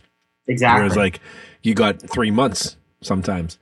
Like Yeah. longer if it, for a beer like this for you guys to know if it works. If it doesn't, you're like, oh well, fuck, wait twelve months to do it again. Like you know, I, I I think, and I, I Adam, you can you can jump in on this, but I'm actually I, I want you to talk about this because it's something that you've said that's resonated with me. It's it's. uh, I, I think one thing that Adam has always like preached that I 100% abide by is can, is trying to make the beers that you make better rather than trying to make new beers all the time Hmm. and especially with what we do and the styles that we make like you if we were just obsessed with like putting out new styles or new brands or whatever you would never be able to get good at what you're doing Hmm. because of the time that you put in like if if let's say uh best case scenario let's let's say eight weeks is the turnaround time on like any beer we've got eight tanks like that means that every tank you get in best case scenario what is that like five turns on that tank a year Hmm. to get a lager. And if all of those tanks, if you're just obsessed with making like different styles or whatever, or trying a new brand, like it could be a year before you go back to something that you've tried to get better at. And I think there's so much value. And like ever since Adam's been saying this, it's it's kind of stuck in my brain of like, oh yeah, you got to get because we have we take so long with these beers, you have to keep trying to make them better or else you're just you'll never get back to them or never get back to them in a mm. way that's like important and i think the cool thing Yeah. about Märzen is that like every year we know or some version of it maybe i don't want to say every year i'm not going to like hold us to it but like every year it's like on march it's like we got to make this beer and we got to try it really hard and it's like you get the one year to do it. I just think is like really cool. There's there's something like interesting about it um where you're just like okay we, we've got this chance to make this beer and, and i think that something that we try to do is like just a Pils or mild lockout or any of these things that we are going to drink tonight are brands that we plan on making a lot of at adam maybe i'm putting you on the spot but it's plans that we making we plan on making this many times over because we care about this style and we want to make it Mm. better hundred percent. And it's funny that you say that because Craig and and Nate, you guys were talking about comparing, like for example, the ABV of the Festbier to the the Märzen. Uh, here's a little window. Not that you either of you need insight on this because you know how it works, especially for a brewery of our size. Uh, they should have been the same ABV, but Mm. like when you're a brewery of our size and you're working with a new malt, you're like again we were at a different point in our brewing evolution and knowledge with our own system. And then like sometimes things don't ferment out as much as you want them to. Sometimes like you're working with a new malt and you're like oh i got to tweak this in my mash to like make sure that this is more ferment like all these different things pop up. So like i'm glad that you don't perceive this like when i drink this as much as i do love it i all i see is like how i am excited to brew it again so we can make it better but like it is too sweet for me. It's too low ABV. Not that it's like there's no. I don't. Again, I don't like the like the you want to like those four little letters BJCP. Like what? Like, uh, I don't know if we've had enough. I don't know if we've had enough beer. How is it that? Mike, are we still recording or what? What's going on here? let her rip. Oh, we're recording and let her rip, brother.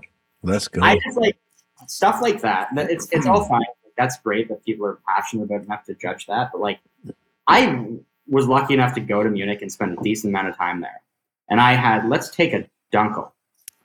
Okay, I had a bunch of them from a lot of breweries that I'd say have been doing it longer than the BJCP or whoever is judging have been around. Mm, One was black, one was brown. mm. Who's wrong? They both tasted amazing, right? Right. They were Yeah. amazing, changed my life. Like, why? You know what I mean? So, like, I don't Yeah. necessarily die by the style, or I don't personally live and die by the stylistic stuff. But there are certain things where, like, you have intentions for a beer and you want it to be somewhere, and when it doesn't get there, you're like, ah, yeah, what did I do wrong? This is actually one of those times. Like, I would have liked it to have matched up in terms of ABV, and like I would like have liked it to ferment down a bit more, so it's even a bit more drinkable, right? Although I still was surprised actually on the day how many liters I took down of this. I was like, oh, it wasn't as bad as I thought because I was like, oh, people gonna get sick of this after like half a liter? Uh, I guess apparently not.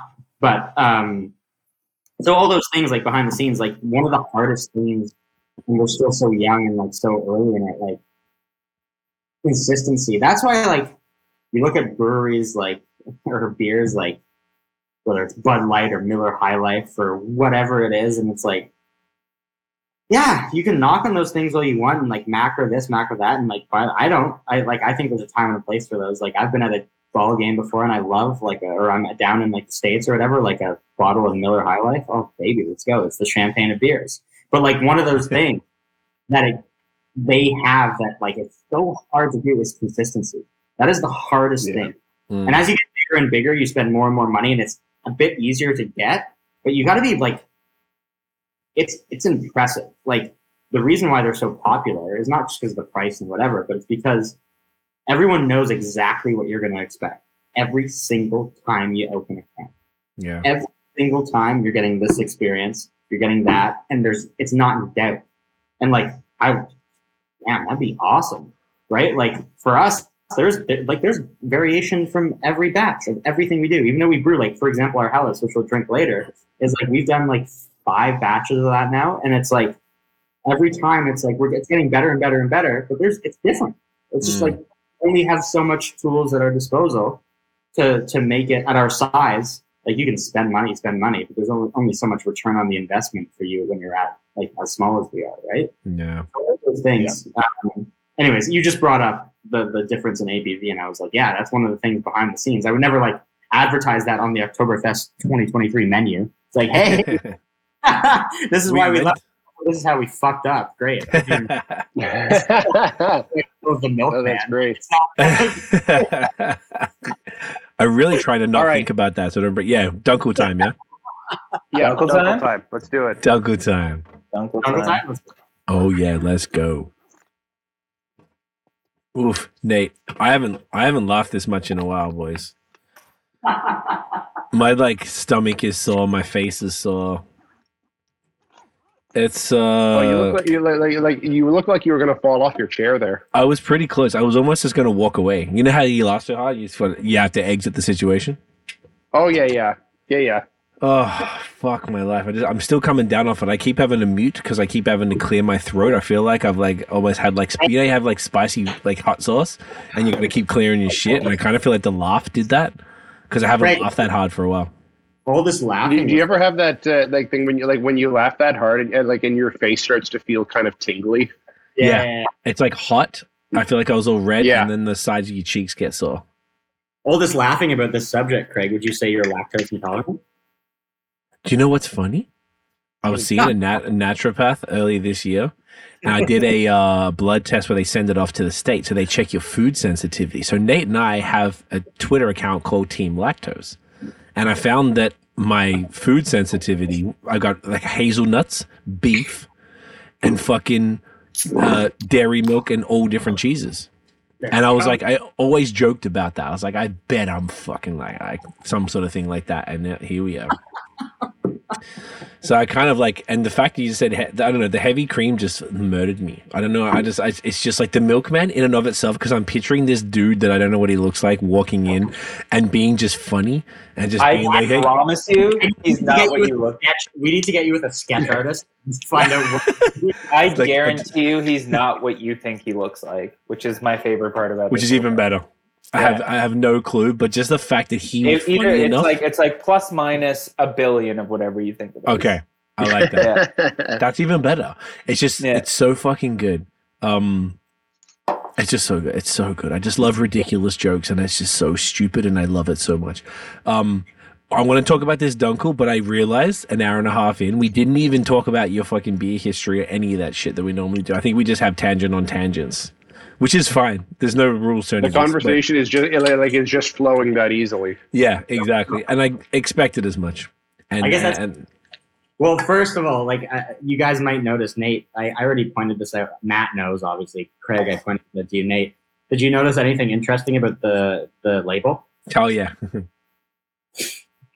I want to see if he. I want to see if he notices it because he might be filling in the blank. Look hard, Nate. Look hard. I'll, I'll say it's it's in the lettering. It's in the lettering, okay. There's a secret milkman in there. Yeah. What's Milkman's real name, real quick? Uh, his his his name is If you- Raz. Is what? Oh, okay, I got it. His, his name his name is Raz. He's again, Raz. his name's Alex, but his his name for for as long as I've known him, which is now coming on almost twenty years, is Raz. Okay, thank you. Yeah. I'm just gonna. I don't picture him. Sorry, Nate. Go. On. Okay, What so, so so it's so so what we've got here is Munch style Dunkel. yeah, You got it. over my uncle. That's what it is. Sometimes you just need a munch style dunkel, you know. Uh, Which honestly was sometimes you need proofread things. one of those things that we kind of just like, oh, ha, ha, Cheers, ha, legends. we- we- cheers. We like made a mistake. People fucking love the munch. They think it's amazing. It's insane. That would be another episode if we didn't have. uh If we didn't have Love Milkman already, people love the munch. Yeah. I will say love the so. We ordered a bunch of labels because we knew we were going to make this beer again, and we brewed it last year. And so we ordered a bunch of labels, and then we obviously saw the mistake, and mm-hmm. we we called it because we're on our Instagram, and we put it, and like the reaction to it was hilarious. And since then, everyone has like brought up like, when's the munch coming back? Like munch style dunkel.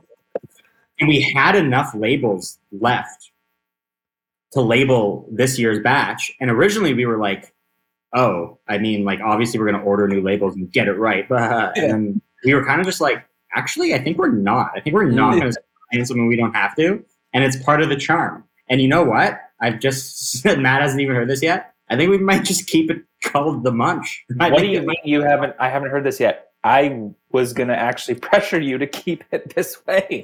I think it's keep it- awesome. keep the, keep the munch style dunkel. Mm. It, like, it doesn't taste like Munich. It tastes like Munch. Yeah, I, it's it's given munch. which is I'm- very like It's giving It's- Munch. Mm. it's very like in Munch music. munch music. it's very in line with the way that we've kind of like sometimes this is this is like very classic fourth beer in kind of conversation, but Let it run, brother. Let it run. I'm here sometimes it's insane that this is a company that we run. when you can do stuff like it's just like, oh yeah, maybe we'll just call it the munch style dunkel, which is just a like a bananas thing.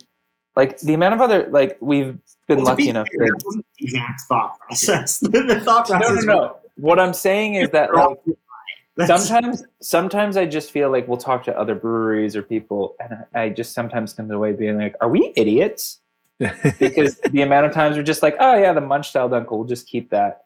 And the way that we've been using social media that seems to work for us in some ways is like when you look at it on the surface, it's like, okay, these guys might have lost their minds a while ago, which maybe we have, but I just think that this label really encapsulates this idea of just like, oh yeah, you know what?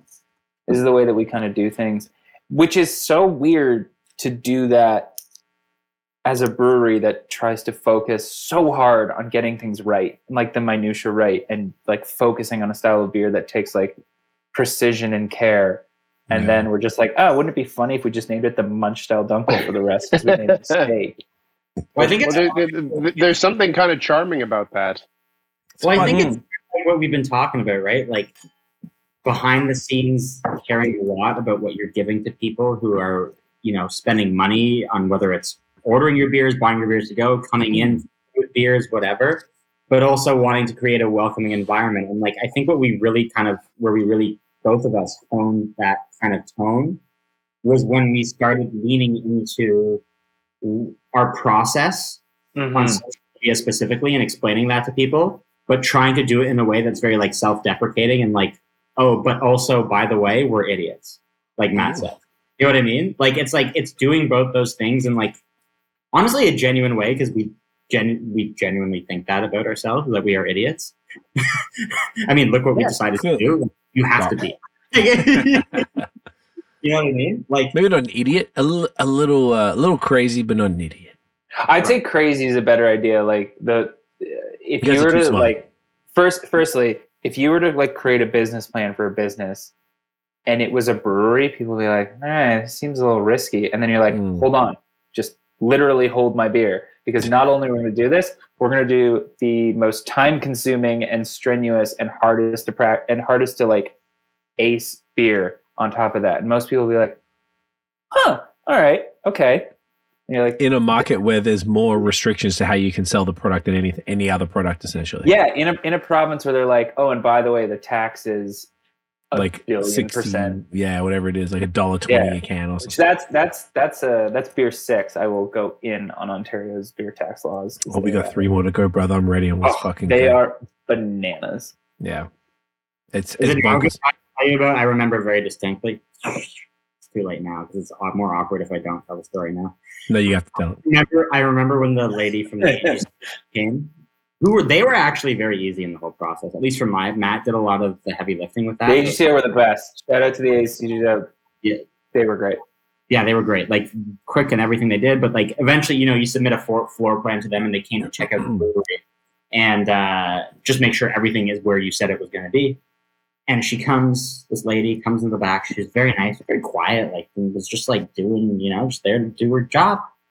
And I took her. She's like, "Can I see the back?" I was like, "Yeah." Go into the back. All like the like it wasn't set up or hooked up yet, but everything was in place, like all the brew house and the tank and whatever. And I, she looks around, and I'm looking, I'm like, yeah, so this is where we make the meth. And she was just like, she looked up at me and she was just like, you know who I work for? And I was like, yeah, I'd love a, I'd, I'd love a mulligan on that. Please, that joke. Please, mulligan that. She's like, you didn't say that. Um, and we got the license, so it all worked out, I guess. There we But, go. uh, What's the lesson? Don't joke with the AGCO. The lesson is for me personally, don't ever open my mouth amongst people who have Just smile and nod. Yeah, no, don't even. Speak. When spoken to. fun- yeah, yeah, yeah. That's a sick. It's like customs five office. I feel like if I like if that was a TV show, like you would have heard an audible record scratch after uh, uh, like Yeah. after that, before, like before she says, "Do you know who I work for?" Yeah, kind of like when I just told that But joke to the- Like even you two. Are, Oh, you're crazy. no, This is your business. That's the best part because knowing Adam, he looked at her and was just like, "That was funny, right?" And she's like, "Not very much." Not particular. Yeah. I think it's like I always treat it like like the customs officers. When you're coming back over the border and you got too much beer, you just shut the fuck up and you speak when spoken to, and you just like you know if you you just deal with what you got to do. But I kind of I, I almost feel like it's more gangster that you actually did that and made a joke to somebody who had the essential last call decision to be like, yeah, you're gonna get a license or you're not. yeah, well, I Okay. make that joke when I'm crossing the border with beer as well.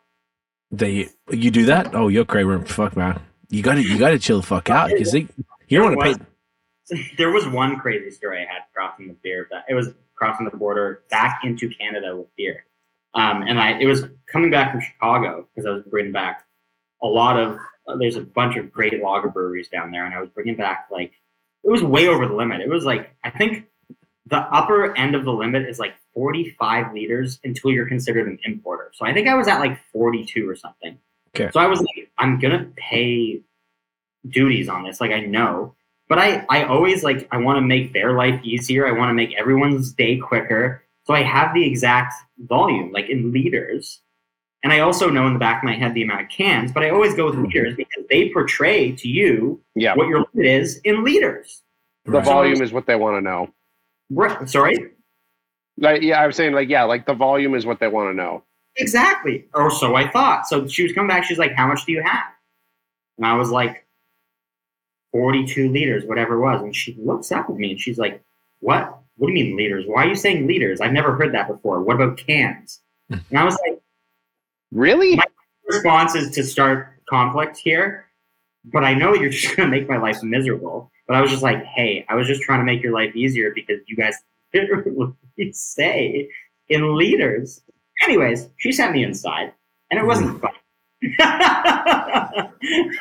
Yeah, when they send you inside, it's you got to avoid that. They sent me That's inside. bananas. The last, Yeah. like the last two times I've crossed the border, I've uh, like I've answered in leaders, and they uh, like and they've just waved me right on through. That the, the- like that's wild. I think she was, or maybe it was a bad day. I don't know. Maybe I don't know. It can be. I think you got. Yeah, I always feel like you got to downplay it, but not by much. So say you got like two K, like whatever the limit is. Say you got three cases and there's two of you. You're like, oh, we have a case and a half each. Yeah. Like he like whatever sounds less in the mind, and also the plug is, and I don't mind saying this publicly. Hold the receipts in your hand for whatever you have. It's like, oh, what are you bringing back? Oh, I went to Trader Joe's. and I got some snacks. It was sixty five dollars and thirty two cents, and then we had that. And they're like, all right, nerd. Okay, cool, whatever. Like, and then even you get the fuck out. Like I even take my hat off and just like, all right, cool, cool, cool. Like even when I'm coming over, take the sunglasses off if it's during the day, like all that stuff to try and like look as presentable as possible. When we usually have my girlfriend and my dog and stuff, and the dog's cute, and they usually Yeah. don't even acknowledge the dog, but sometimes dogs diffuse situations. So it's always like a precarious kind of little thing because I don't. You pay enough fucking tax, bro. Right now, that's a whole other conversation. Um, particularly you guys as a Beer business. six, beer six. We'll talk about tax. Yeah, let's fucking do it. Let's just quickly talk about this beer.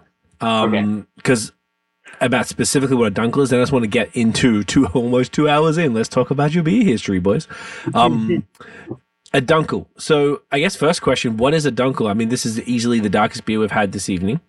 Um, kind Yeah. of like a light brown, very, very, very clear. Excuse me. Um, lots of toffee.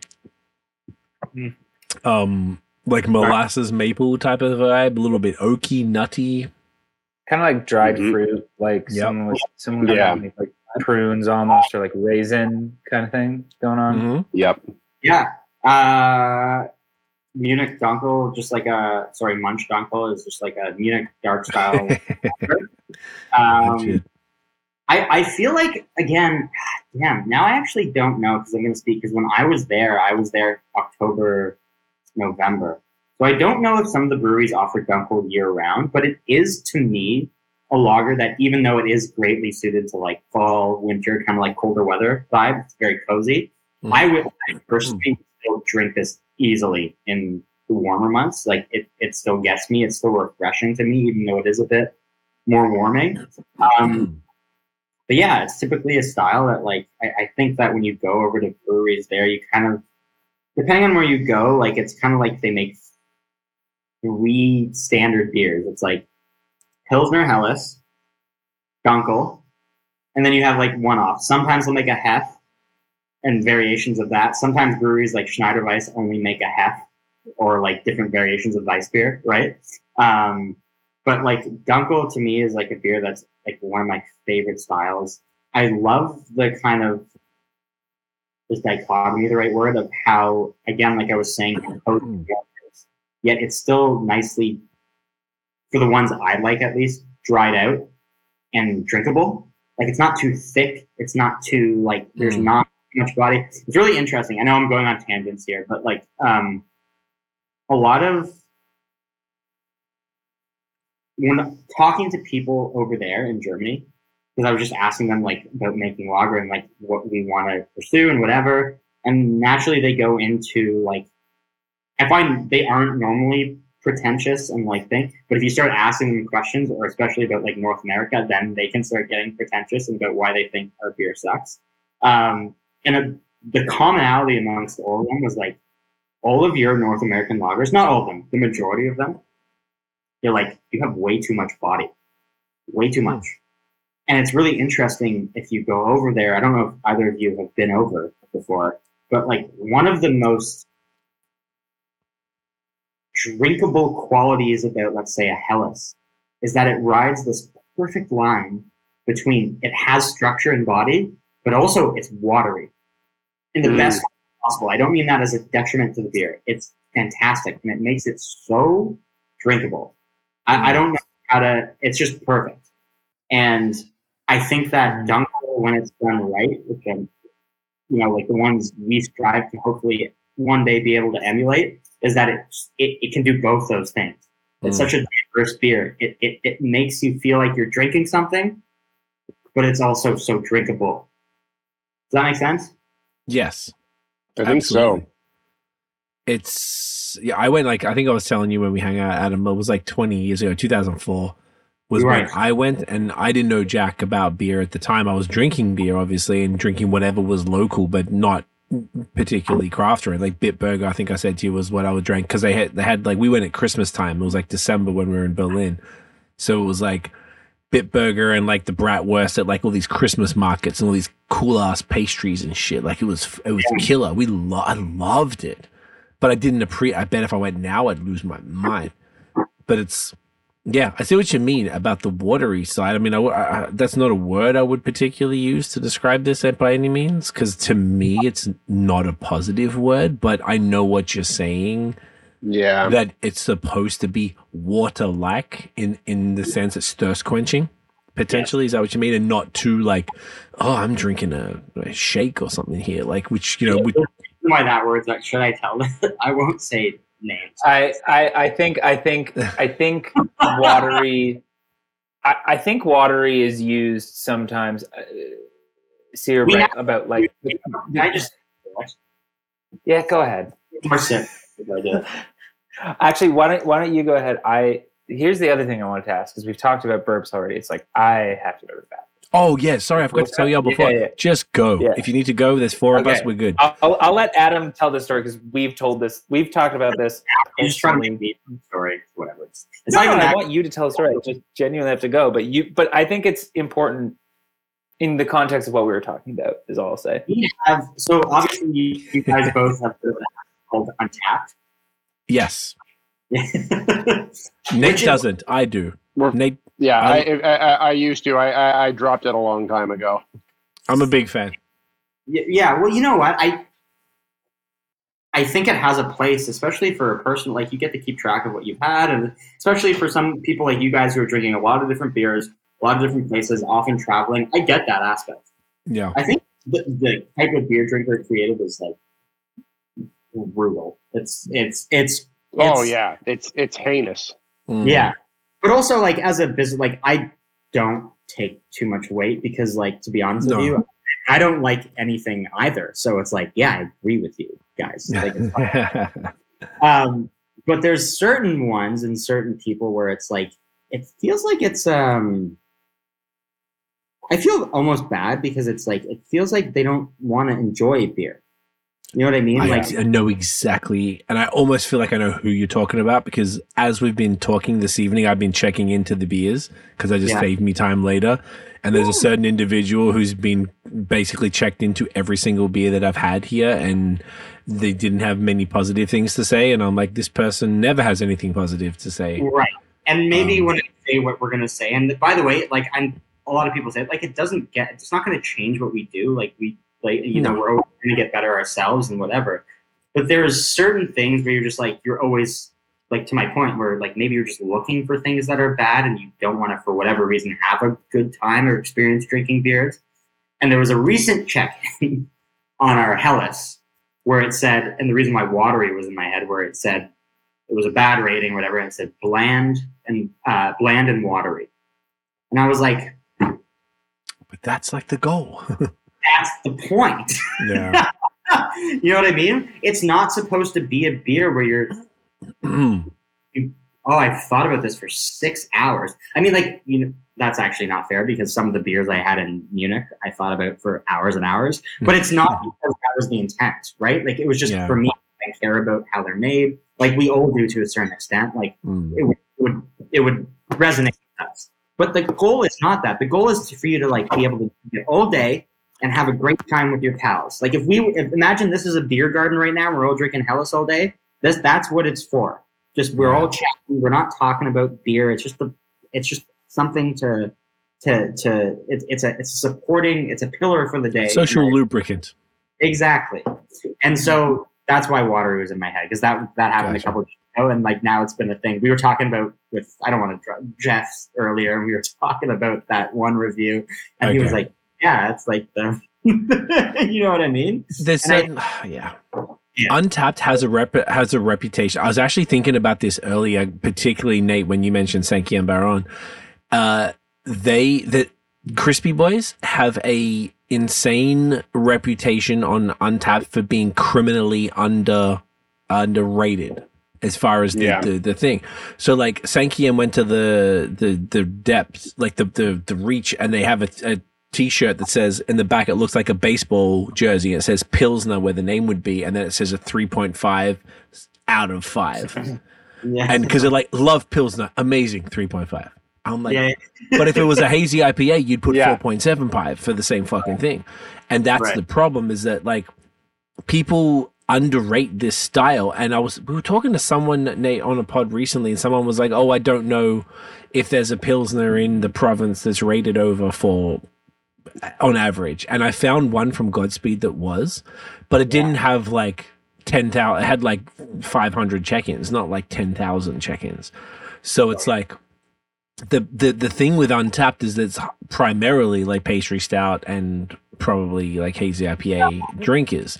So the people who do drink, they're like not a fan of Pilsner, but this was pretty good, two stars. Like, and they'll just go Yeah. and ruin the whole rating of something. So I feel like for you guys, Untappd has a significantly less value across the board.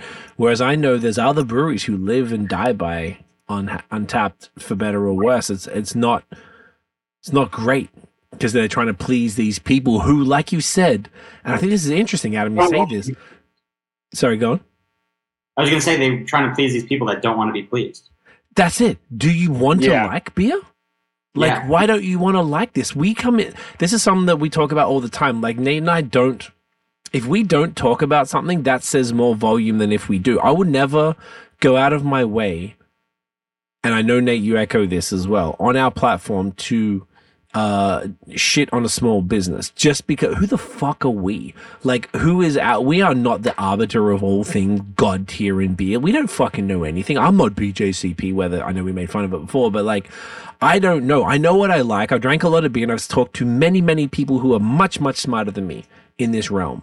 So i think i'm fortunate and we are fortunate to to have been able to do that but i feel like i have no business um trying to knock a small business down. I have a business. I have employees. Like I'm very conscious of what gen- like what, what what people like yourselves have to go through to start a business. So I don't think there's any value in if I don't like a beer, then I just won't talk about it. Really, is all it comes down to. And sometimes beers are uh, objectively not great, and that's okay. And maybe that's the brewery fucked up, and they probably shouldn't put it out or something. But typically, it's like if if it, if I don't like it, I'm like ah it's not for me. I listen to a bunch of music on the top 40. I'm like, ah, it's not for me. And I can't, I can say it's shit. I have another podcast where we talk about music. and I'm arguing with my girlfriend's 25 year old cousin, who's my co host. And he likes all the new stuff and calls me and my brother old. And we only like a lot. But I'm like, you know, I think your stuff is pretty fucking whack, dude. Like, I don't know. Like, but I feel like that's easier with music. But with beer and stuff, it's just, there's so many different things. I just don't think there's any value. If we, at the end of the day, if you want this, this, this local craft brewing scene to thrive, I don't see any value in shitting on. I think it's much better if people just, if you didn't like it, maybe don't talk about it. And if you have a flaw with it or an inherent issue, reach out by DM or email to the to the brewery and let them know personally. I don't think there's anything positive that can come of shitting on anybody. And and yeah, Yeah, it's I think- silly. I think that's a great way to go about it. To be honest, it's just like I'm sure maybe like if someone, I'm sure maybe you get it. Like I've looked at your on Instagram, whatever. Like all the stuff you post is very positive always, right? And it's like, Intentionally, yeah. and hearing you say that, it makes a lot of sense. 'Cause It's like, yeah, it's like it's not. It doesn't mean I've never had a bad beer. We've all had bad beers, whether it's. Yeah. you know what I mean. It's just like The why public won't know it though. Yeah, but why exactly? Like, why bring someone who's working hard down? Like, there's, there's, Yeah. What do you have to gain out of that? I think Yeah, like like what think- what, what I- purpose does that serve? I think like I think like the kind of um, the kind of shit talking that we're talking about from a few select personalities in the, uh, the, the like in the in the Ontario craft beer scene, and I the, like and I'm sure there are these personalities in all subsets of the scene, but like it's the ones who the, the, like who kind of have a bit of an attachment to this personality of like that that, like they like the idea of being uh, like of being the one who the scene hates for being critical. And like like- like they, they like they think there's this whole thing of like yeah I- like you know I'm the honest one in uh, the, the like like in Ontario craft beer. Like fuck off. Literally no one likes that guy. My god. I, I think there's I, I think that the, the problem with all criticism across all art forms and not to like be like oh it's an art form but No, it is. point I- is, I- is I it, it is. It, it 100% is. But i think in all art forms like i my, my background before this was in film. That's what i thought i wanted to do my whole life. I still love it a lot. My the thing i hate about criticism and when i say all criticism in all art forms is that so many people mistake i don't like this for this is not good. And i think that's the single worst trait of all critics is that mm-hmm. Yeah. you, you you may not like some there's a lot of like i- i- related to film or whatever there's a lot of movies that like i don't particularly like but i'm like that's objectively a good movie. Like it's an objectively good film or it, because you know i'm not i'm not i'm not an expert but like i know enough about it where i'm like okay that was really it was well done. Am i ever going to watch again? No but i'm glad i did. It's not for me whatever. But like i wouldn't like shit on it be like oh i didn't like that because whatever. It's like that's not criticism. Saying you didn't like something is not criticism. Criticism is looking at something with like an unbiased lens and being like, okay, what were they going for? What were they trying? Where is something that's structurally wrong? Where is something that is like the intentionality was wrong? And when people criticize beer, not even our beer, but any beer, I think it's so often just like, I didn't like this. It's like, I don't give a shit if you didn't like it. I, I give a shit Tell me. if you if something was wrong with this beer. Mm. And there's so many beers that I've had where I go like, okay, not for me, but there's nothing wrong with it. It was fine. It did exactly what it was like trying to do Mm. and that's totally fine. Now, if if there's a beer that's like off flavoring, has diacetyl or it's oxidized or something like, okay, that beer is bad. But those things in and of itself sometimes are a function of the processes with where the beer was made. But sometimes like we've had cans that have oxidized on it. It's like sometimes the lid didn't seal perfectly and it's like an oxidized beer. It's like, I don't know, like it could happen. Like Shit happens. Small batch, but it ha- it, it happens it Yeah. can happen to anyone Exactly. And I, I just hate this idea of of of having a rating system, whether it's Untappd. I know we were talking about Untappd, but like this is an like issue with like Google reviews and stuff like this, where someone just goes like, "Oh, I I didn't like this, and therefore I'm giving it a a bad review." I just think is like such a weird form, and I think like beer criticism is weirdly like such a niche more than almost any other criticism. Where it's Mm. just like you can make a whole personality out of being like, oh, I'm a beer critic, or I'm a beer snob, Yeah. or I'm a beer raider, or something like that. And it's and it's not to be like the anti that to be like I don't give a shit, but I really don't give a shit because you're just telling me what you like and you don't like. right. yeah because you're right. unless like it doesn't mean you're right. It just means that you would you, like you're just telling me like, oh, I gave this two stars. It's like great. I don't really care. Now yeah there's the alternative where it's like if there's a hundred two stars on a beer or whatever, it's like, all right, then, Then maybe, maybe there's there's something something wrong with that beer. Yeah, and that's the same with Yeah. music, with art, with television, Yeah. movies, and Yeah. all that stuff. but but there's so actually few things that are that. And I I, agree. think there's this I like agree.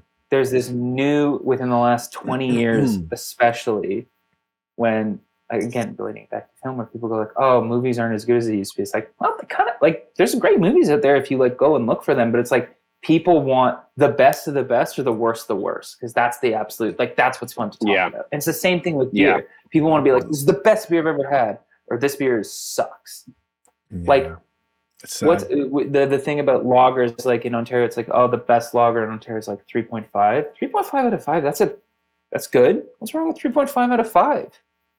I drink 3.5 out of five every day of the week. That sounds great.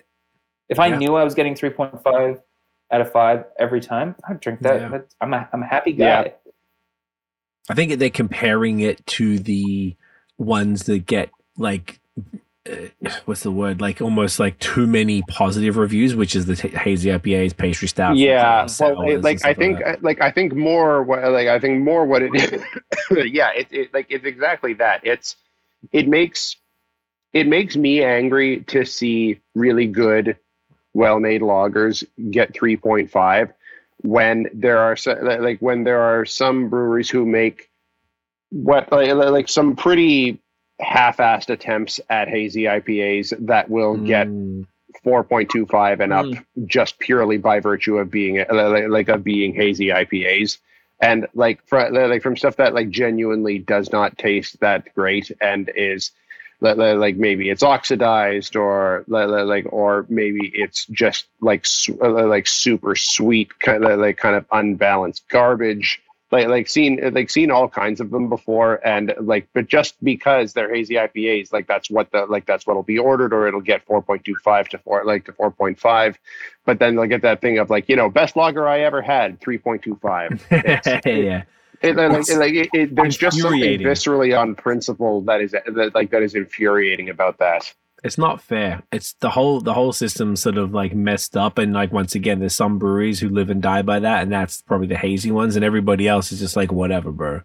Check. I can see you guys. You guys. I don't even know if you guys are creating your own check-ins because there's no description on most of the ones that I'm looking at. Uh, oh, do breweries do their own? Yeah, yeah, yeah. Because you can claim, uh, you can we- claim yourself on Yeah, Untappd. at the beginning we did that. Like when we were Mm-hmm. I, I think there's some power in that because I see a lot of breweries that don't do that. And as a user who I don't look at what anybody else says, I don't give a fuck what anyone. I'll read what people say, but I don't care about the ratings. I'd never even look at it ever. But I, as someone say, I'm writing something about it. If I want to know about the beer and what's in it, if there's no description there and no like little like the picture of the label, like I'm like, ah man, like it's, it's just a missed opportunity. I'm I, know, I own a marketing agency, so I'm looking at it from that perspective where it's like that's there. I want to learn a bit more about it. Now I know I'm like, well, I got two choices. I can go to the website or I can go to Instagram. Now, being that we run this podcast, I'm like, well, I kind of feel a bit of like I should learn a bit more about it if Untappd isn't telling me anything. So I'll go to your Instagram and go and look at what you said when the beer was released. I know, I know we got to move on to another beer, but I we do. this is so interesting. like it's like like we do. no, no, no, no, no, no, no, no. But but but also the the antithesis, or not the antithesis of Untappd, but like the brother to Untappd is like Vivino for wine, and like Adam and I are also like relatively big-ish wine guys. Like we like wine, we enjoy it. If you ever go on like Vivino and look at their rating system, it is the most like equitable rating system. It's like everything's between three five and four five.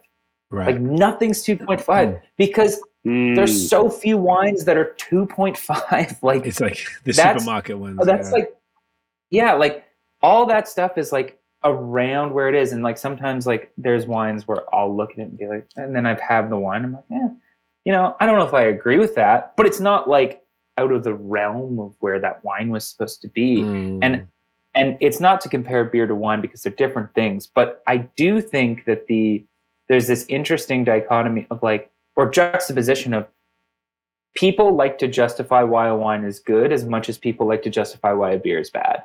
Like the concept of being like this wine is amazing interesting. has the same like social equity as saying like this beer sucks. I don't know why that is So Mm. it's because like you said the best lager in the world 3.5 but you go to vivino or whatever and it's like this like you know Puligny Montrachet from like 1960s just like this is five out of five this changed my goddamn life and it's like okay So people are more inclined to brag about good wines than they are to shit on beer. It's like equivalent. You're seeing more and the people only thing I can think about. I'm thinking about this I just think there's like a, a tighter uh, gap. It's like 4.5 and 3.5 is kind of where you see Mm. most wines on Vivino, where like beers are I like see. four, five, like one or whatever.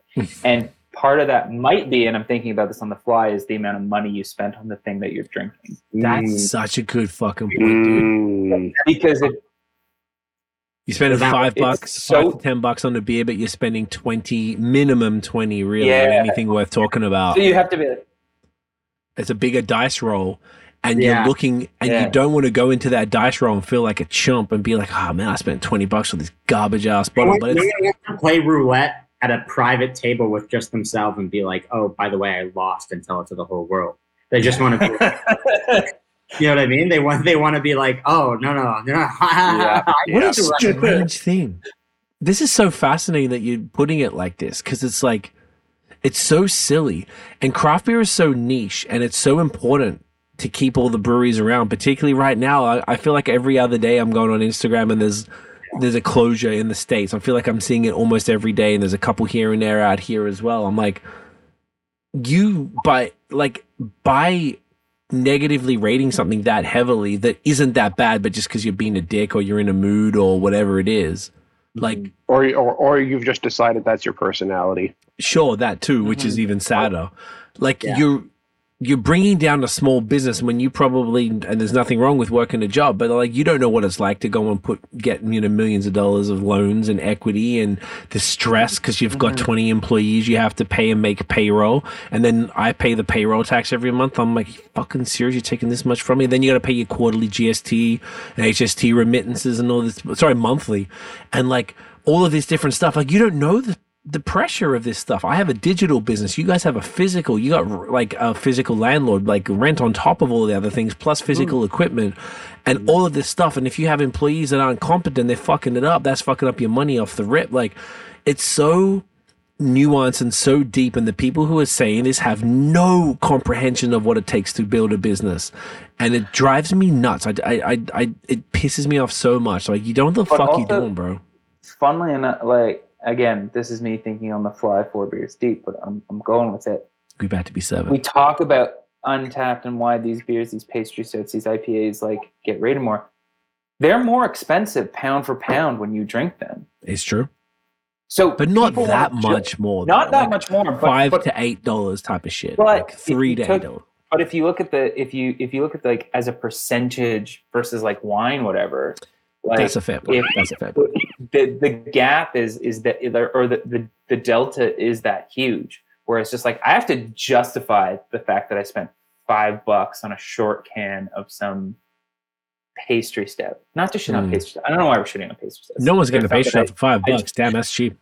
yeah okay fair and then you're just like oh i just spent this much money so it, like it should be good and like adam and i talk about this all the time it's like lager should be the most expensive beer in the world Because of how much time they take, right? because of how much time it is. Obviously, other than like some barrel aged stuff or things that's like half a year, but it's like you should look Oh, at it this yeah, yeah. You should look at it as the same way as like time. And this is something that I've said. It's just like if I was like, hey, here's a three year old scotch versus a twelve year old scotch, which should be more expensive? You're like, well, the twelve year old scotch. Mm. Here's a beer that took three weeks to wait to make versus one that took ten weeks to make. Which one should be more expensive? They're like, well, the one that has more hops, and it's like, well, I see where you're going with this, but not really. Like that is one ingredient, but like the time is the most Yeah. expensive.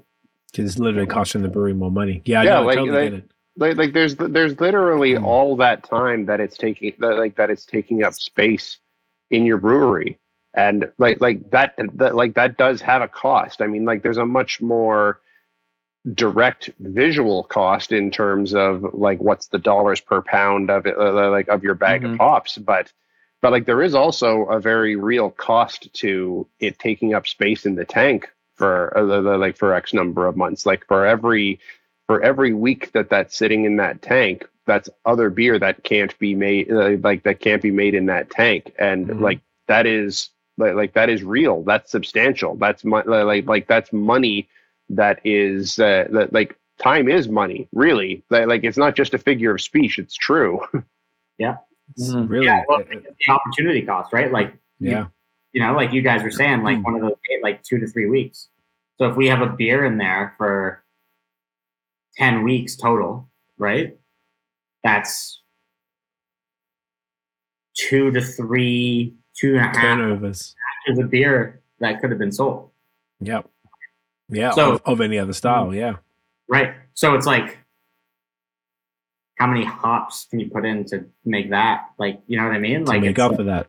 I'm not saying hops aren't expensive; they're insanely expensive. But it's like, but people, understandably, by the way, like they they associate certain things with the cost they're willing to pay, and you can only do so. We're not going to change that model. We're not. Mm-hmm. It's not what we're trying to do. But it's like sometimes just like you know, like just like a bit of. I think what the let's get too deep and weird about this before we get on to our fifth beer. But it's like a bit more like understanding with sometimes with some things sometimes could I think just like a bit more pause, I guess is what I'm looking for.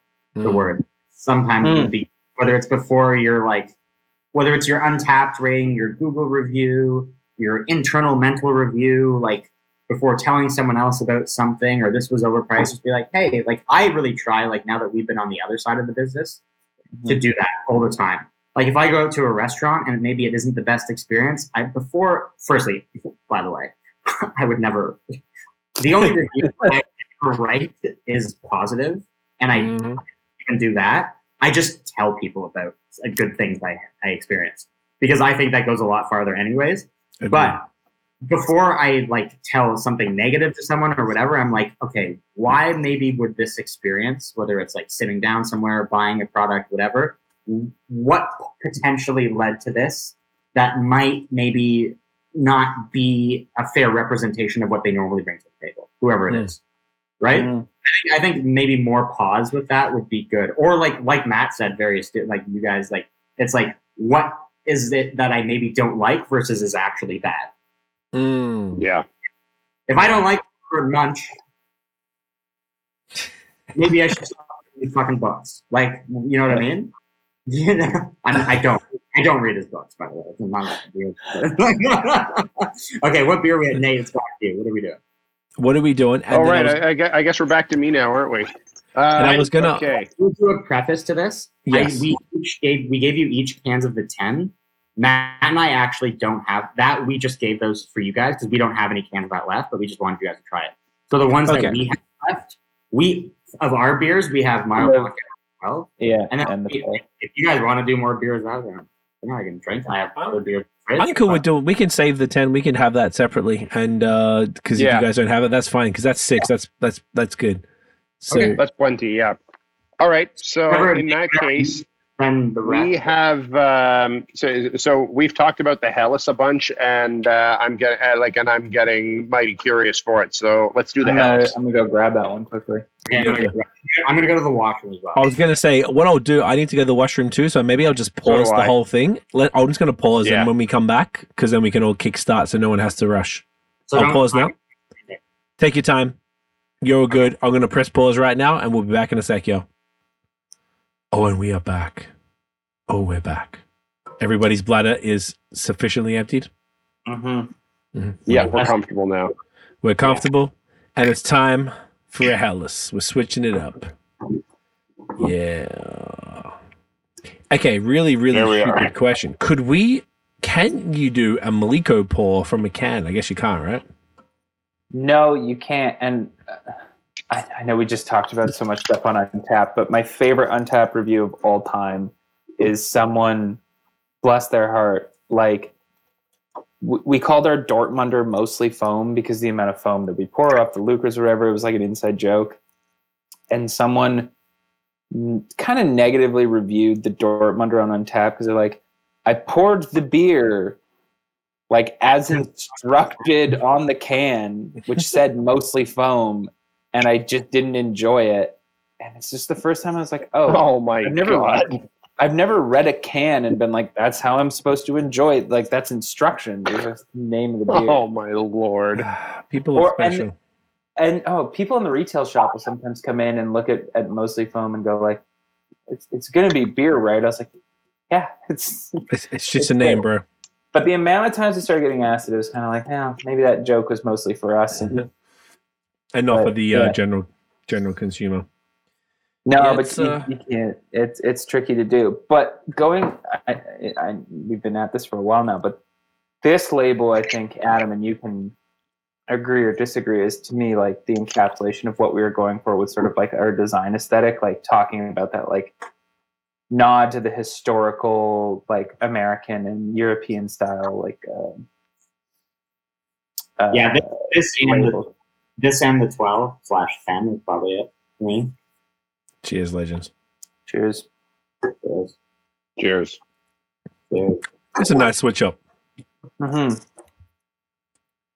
Yeah, Yeah, nice. like- uh, go for it. I was gonna say this this label like I think was the unofficial switch to where we are like, oh, all our labels should kind of like represent kind of what we're going for. This more like eh. I, I use the word neo traditional, but I don't know if I fully agree with that in terms of like the aesthetic, but like I know what you borrowing from the old and and like taking with our own um you know adding our own uh, flair to it. I'm actually just noticing now. I don't know if this is my label or not, but there's like a slight the metallic is missing on the end of the T on Mild Lockout, which would be Hmm. hilarious. I just noticed that right now. oh Oh, yeah, yeah, you're right. You're right. wow. Wow. I feel like you should get the label maker on the phone right now, live on air. Be like, Gavin, I fucking told you. oh man, that is That'd be a great TikTok for you guys, eh? yeah. I wouldn't put you on blast like that. We would never do Shit. that. That's, It'd be pretty. I don't know how we I don't know how we missed that. It's like now that I see it, it's super obvious. But um, anyway, whatever. Another label mishap that we had. Um, but no, this okay. is like this Mm. is super. When when we first because the original label for this beer was very different, very like sort of like pop arty '90s, almost like graffiti style, and we switched it to this kind of in response to the Just a Pils label that we were talking about. And I, I Yes. just think, it, like, the second we saw this, we're like, oh, that's just what we should be doing. Like, it should, like, this is the way we're Because it's still very us. It's very in line with, like, our aesthetic It does and not what we feel out of of line created at as a brand, Yeah. um, while still feeling, like, very classic, I would say. Yeah. yeah. No, I can see that. This is a great beer, man. This is like it's interesting going from the way that we're doing this in in such a we had three like it's almost like we got progressively darker. Now we're going back to to the beginning on that. Excuse me. It's uh yeah. Talk us through the beer. It's like it's exactly what you what you expect from a Helles. It's four point nine. Super crushable, crisp, bready, biscuity.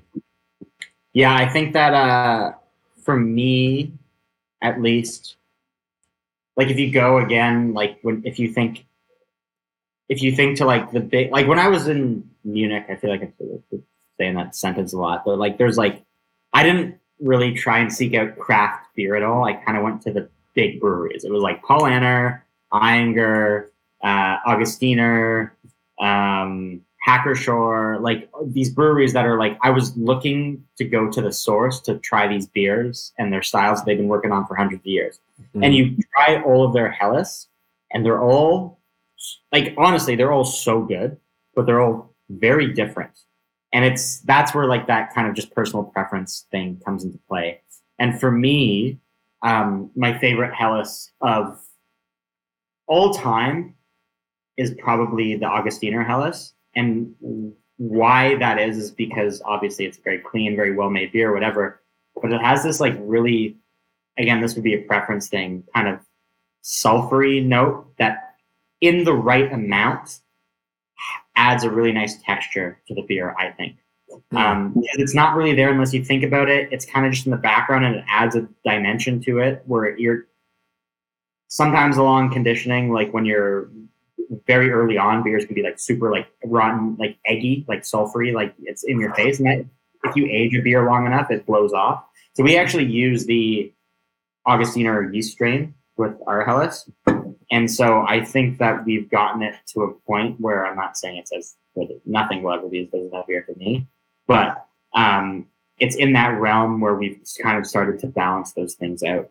Um, where you have that, like Craig, you were saying, that breadiness, you have that texture, that bland wateriness that we all look for. I'm just kidding. Mhm.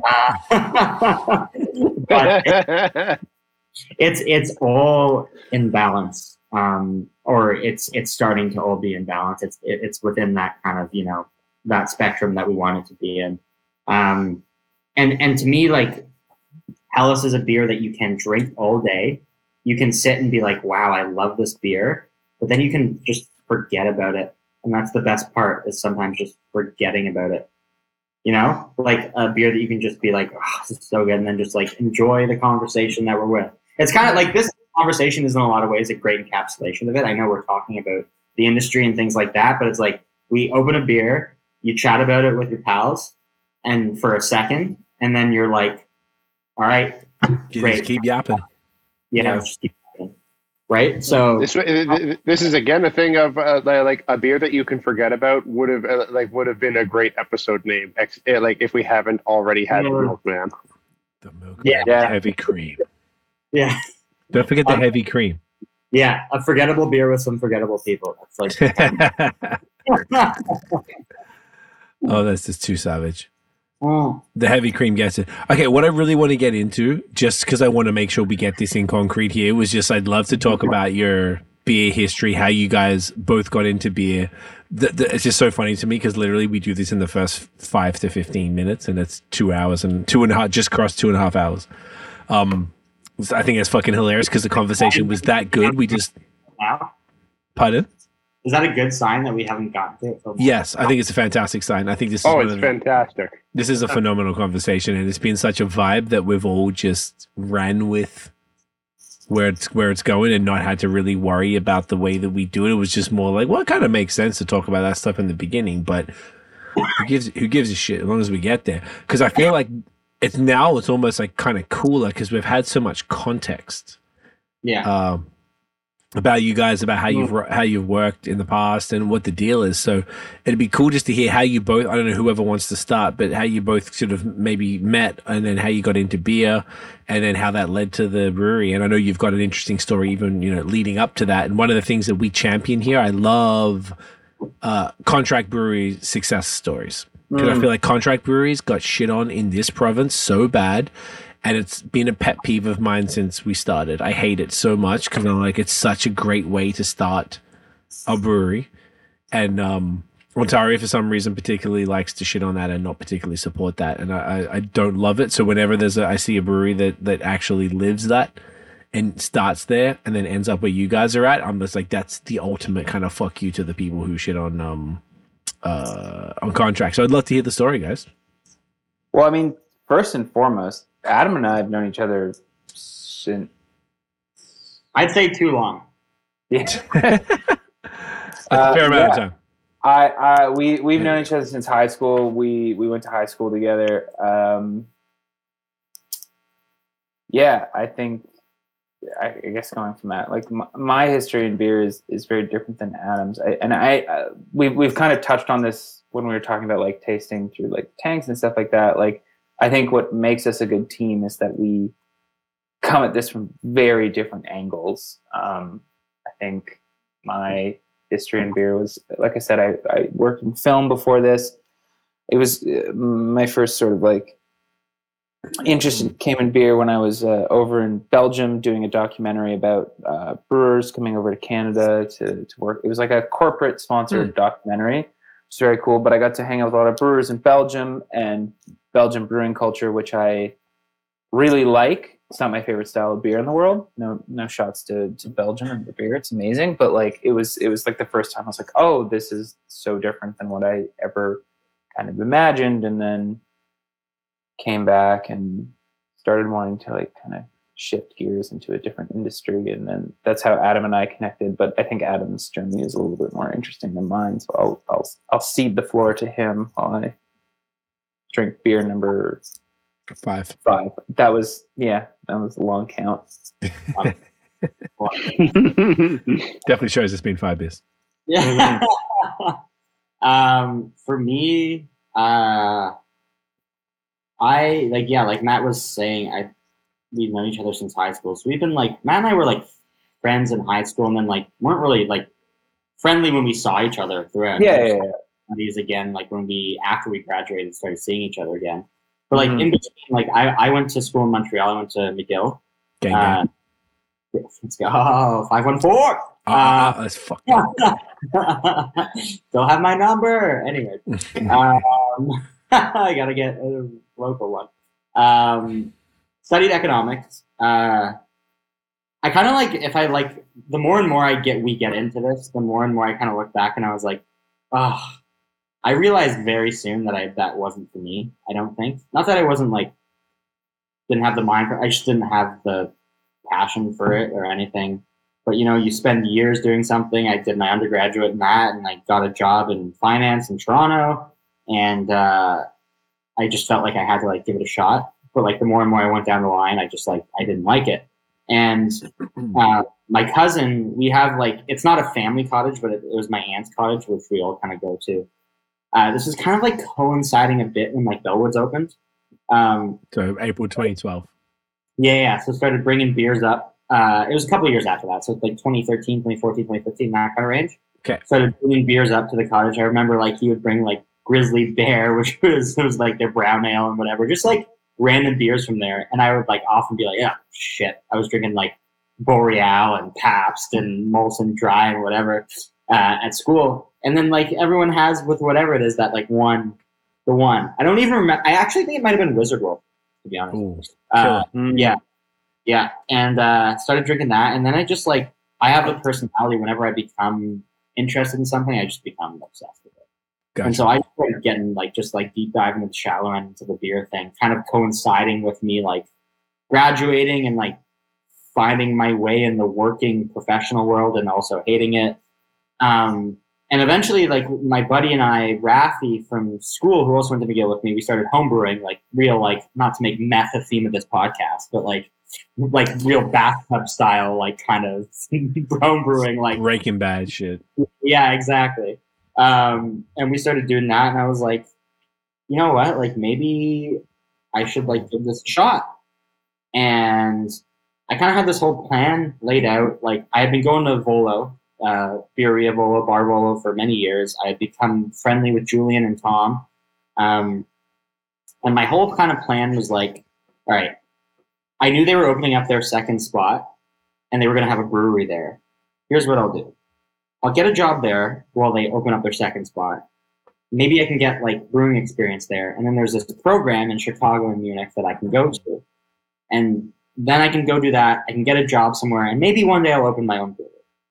Right? And this is like a 10 year plan, let's say. I don't know. I didn't know at the time, that, whatever it was. And so I got, and they took a chance. I had no serving experience, whatever. I went to Birreria in college and I worked there for a while. And Julian and Tom, like, I'm very grateful to them. They like, they were like, yeah, we know you, like, you know, and they gave me a job.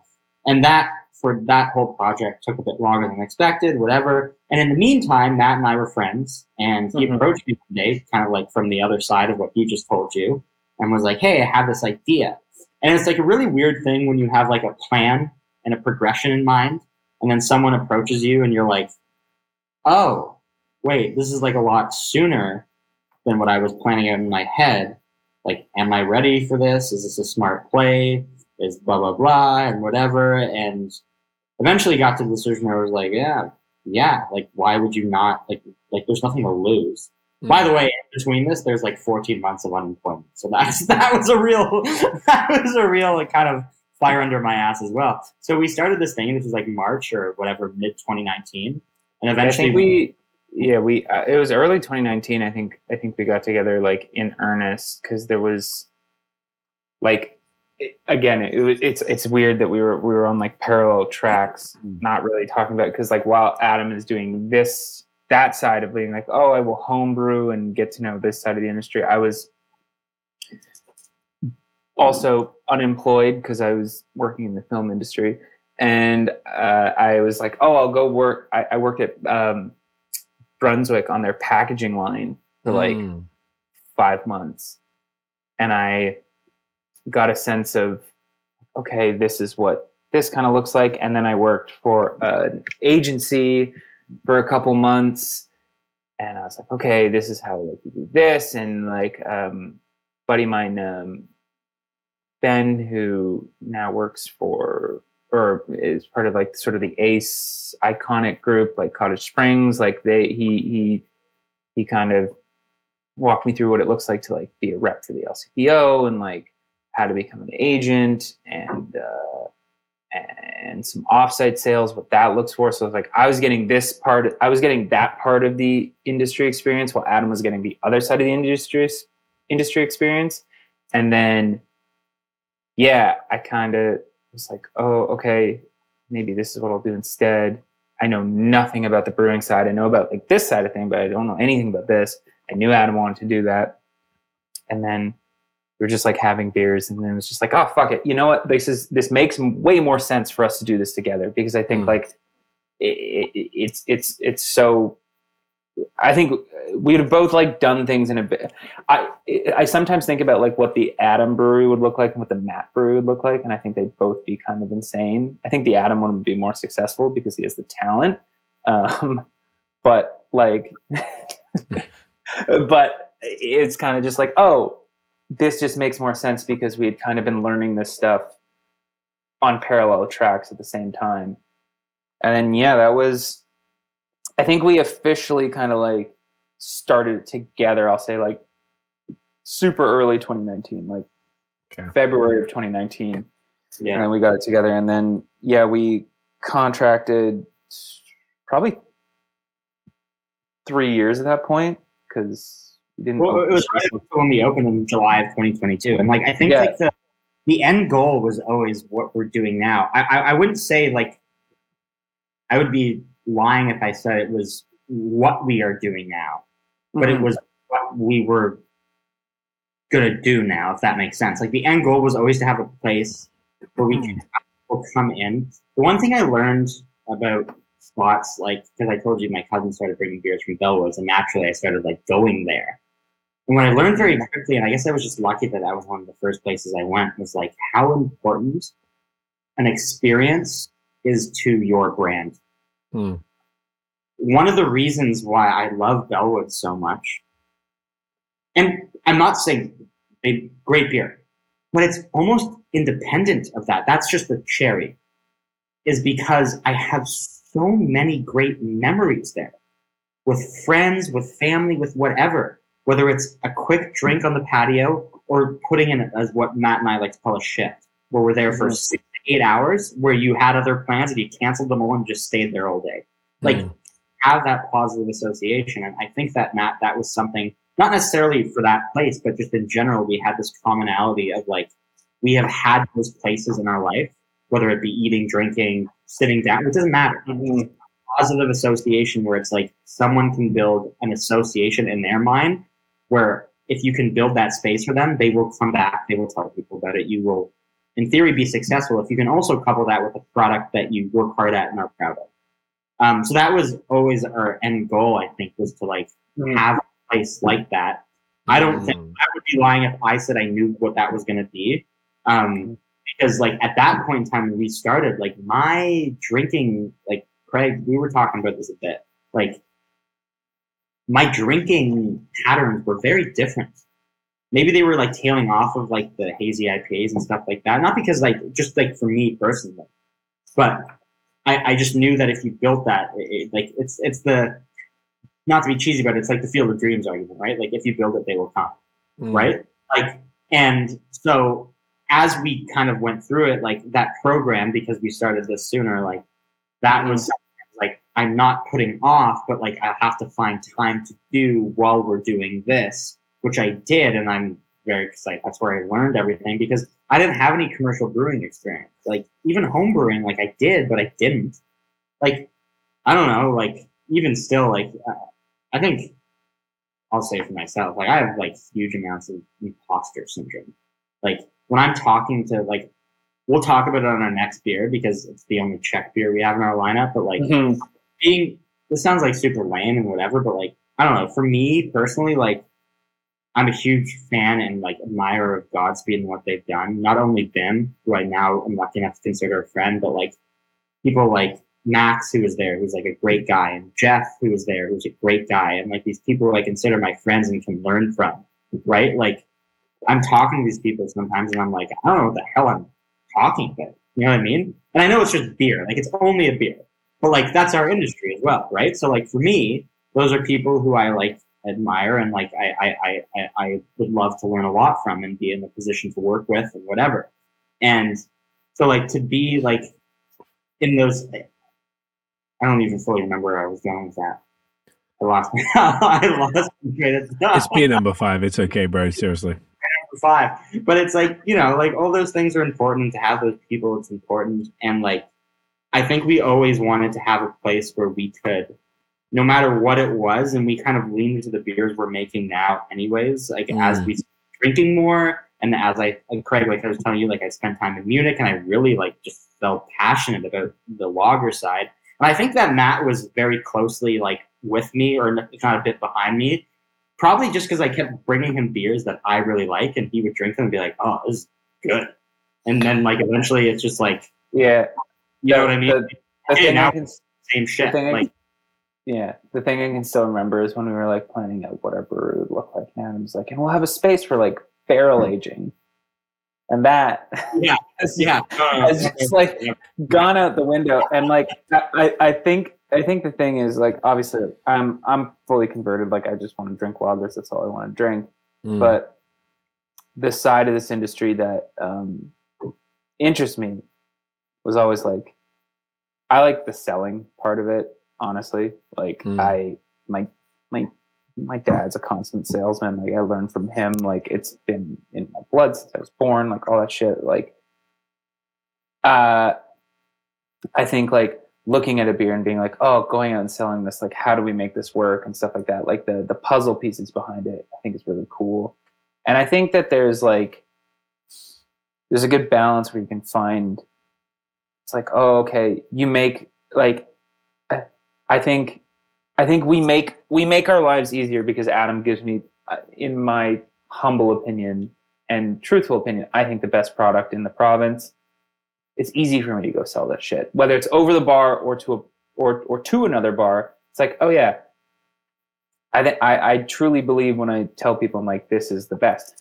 Is every single one the best? No, I think there are some styles like that I will eat like we, we always pump up Godspeed, like there's some, you know, like there's you know there's beers it's like their their Czech styles are unbelievable compared to ours, but like focusing on German that we did really early on has like weirdly put us in a really strong position in this province because like you'd be hmm. shocked at the amount of breweries that didn't focus a lot on German style beers early on. It's like a weird thing to think about because it's German style beers. Like there's so such a rich history, but like Mm. I think within the first we didn't put out our first non-German beer, Adam, what was it, like a year in, something like that? Like it was a long time. I mean, we did like an Italian pils, we did a Vienna lager and stuff like that, but like for the most part, we were just focusing on German styles, which I thought was like a really conscious effort, but a smart effort to kind of like have this thing that we stuck on. And like, uh, I, I think this idea of like having a brewery in this province or anywhere, honestly, where it's just like we just make beer, we make all this different kinds of beer. I don't know where that's going to be in like a couple years from now. I think you kind of come got to come out and be like, this is the kind of stuff we like to make. I don't care what that is, but you got to be like, this is the I this is the stuff we make. I think that Yeah. like, yeah, I, I think that I think a huge kind of groundbreaker for us, which was not like any calculation whatsoever, was Hefeweizen Yeah. Um, oh my god. and like German wheat beer. Just like I spent time there, and I I, I just love that beer so much, and we just made it, and then have been pursuing that and Dunkelweiss and like different offshoots of that and like just like the weird gap that I didn't even uh, I maybe Matt did I didn't think that, that it would fill like No, yeah. great approachable style of beer that appeals to everyone beer drinkers non-beer drinkers like you know not, not when i say non-beer drinkers i mean non-beer drinkers like not us four in this chat right now like Right, people right. more casual approach. exactly yeah and like i i just think that like going back to what i said about focus and like being passionate about something never mind like being fulfilling for yourself and whatever and all the cheesy stuff which is true but cheesy. If you think about it from a business perspective it's it's so easy to draw people in with something that you yourself are passionate about. Like because it, means one like i think innately eventually your product's going to be good right? It's going to be better you're going to want to make it better and you're going to like people are attracted to things that like someone who's talking to them is passionate about even if it's from a selling perspective, right? Like it's mm. so for you guys, like if in positions, like even if like you're just amongst friends and you guys are really passionate about a beer from a brewery or whatever, or going to a brewery or whatever, like I'm sure they're into it most of the time, at least to give it a try, right? Because it's just like they see your passion and they're like, this is my like, it, you know what I mean? There's like, I feel like trust and passion are somewhat intertwined like that. And like, if you can have more of it and be more caring about what you're putting out, and there are there are a lot of breweries that do that in the province. Like we are not by any means the first or the last people that are going to do mm-hmm. that. But I think what like Matt was saying, like the just blindly putting out things because it's a trend or you think it's popular. I don't know how that is going to go going forward because, like you're saying, like Craig, like Nate, like you've seen like the closures and stuff like that. Like it's it's more than ever. Everything, unfortunately, and like Yeah. I, I don't want any of that to happen. I wish we could all like be like you know 2016, 2017 mm-hmm. breweries. Like everyone just you know Thriving. put some fruit in a sour and you're good to go forever. Like, like you know what I mean? But it's like unfortunately it's not like that. And I think also this is just a coincidental coincidental part. And I meant to say this a while ago, like in our conversation. Like I think we're lucky that the beer that we're passionate about is very widely um, ex- accepted. What's the word? Dr- Drunk. It's Yeah, like it's a whole thing, right? Like the amount of people that have come in who have, I guess, don't know what we are, and they're like, ah, yeah, I'll get a Canadian. And it's like, okay, instead of being, not that I, Matt or I or anyone who works for us would ever be an asshole, but instead of being like, well, we don't do that here, it's like, okay, well, listen, we don't have that here. We're a brewery, we make all our beer in house, but here's what we focus on. Here's what we have on tap right now that might be similar to that. Um, a big one was in the summer. People would come and we had our Schankbier on tap, which is like was like a three point four percent version of our Helles. Let's say that, Mm. and we would say, "Here's what we have. Here's why it's similar to that, and maybe just give it a try, and that might be something that's up your alley." And like I personally had three people, which for me is a lot because I don't work the bar that much, who would Mhm. come in and they were looking. They came in being like, "I'll take a Canadian," and they stayed for three half liters of those Wow. right? So it's like that kind of thing where it's like, I guess that it, maybe we're lucky that it's more approachable and like it, it, it resonates with more people who might not be in the world or care about the world that we're in and like to talk about. But yeah, I, I just think that, yeah, it's going to be an interesting world going forward. And like, you want to try and like be passionate about what you're doing. I think that'll help make people feel welcome about coming in and like educating them in a non-pretentious way about why you're doing what you do, why it's worth what they have to pay because people work hard for their money, right? And they're mm-hmm. willing to put on less and less places. And just like kind of like for better or for worse, lean into that. I think that's kind of how you're going to get through it. I don't even remember where we started on that rant. Holy shit. I- It's all good. I feel like it. No, once man, again- that was gold. Yeah, y'all just dropping gems on everybody here. Um, we were really just trying to just talk, get the beer history and all of your sort of like uh, philosophy. I, I was, I was trying to figure out where I was like, oh yeah. Shut well, you're talking about your philosophy of beer, so it was completely the Oh, question that we were relevant. asking. Um, what I'm thinking now, we're coming up on three hours. Let's crack this last beer. Okay. Um, we'll we can get into a few fun. It's the 12 we're doing, right? Twelve. Yeah. Let's do it. So this is the uh, first and only Czech beer we're doing this evening, which is uh, very cool. Let me show you this bad boy. Oh yeah, yeah. Check that. Get it? Check that out. Ah, Thanks, Nate. Thanks for appreciating. Christ. hey, hey, hey, hey, hey, hey, hey. That was pretty good. No, no, that was pretty good, actually. you That, guys. that, that was pretty good, actually. I appreciate you, Nathan.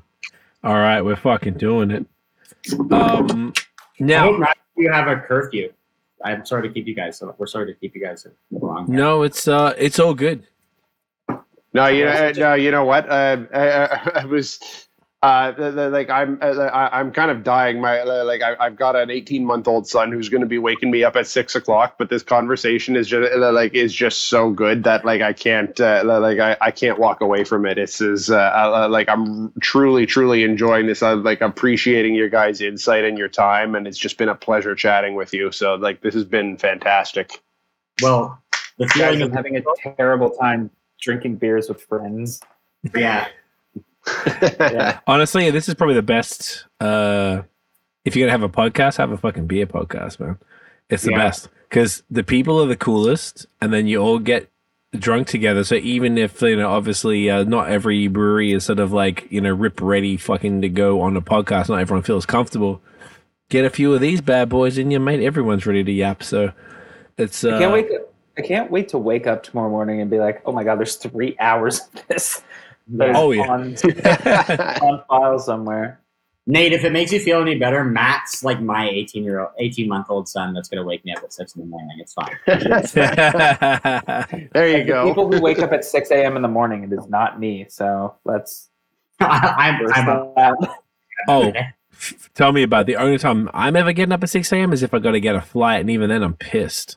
You know how many times I'll wake up for a flight at six a.m. and go, "I don't need to go there." Yeah. I hate traveling. I will just be like, "No, I don't need to." Honestly, I'll bro, sit at the edge. I'll sit at the edge of the bed and be like, "No, doesn't." Do we have to? I'd rather go.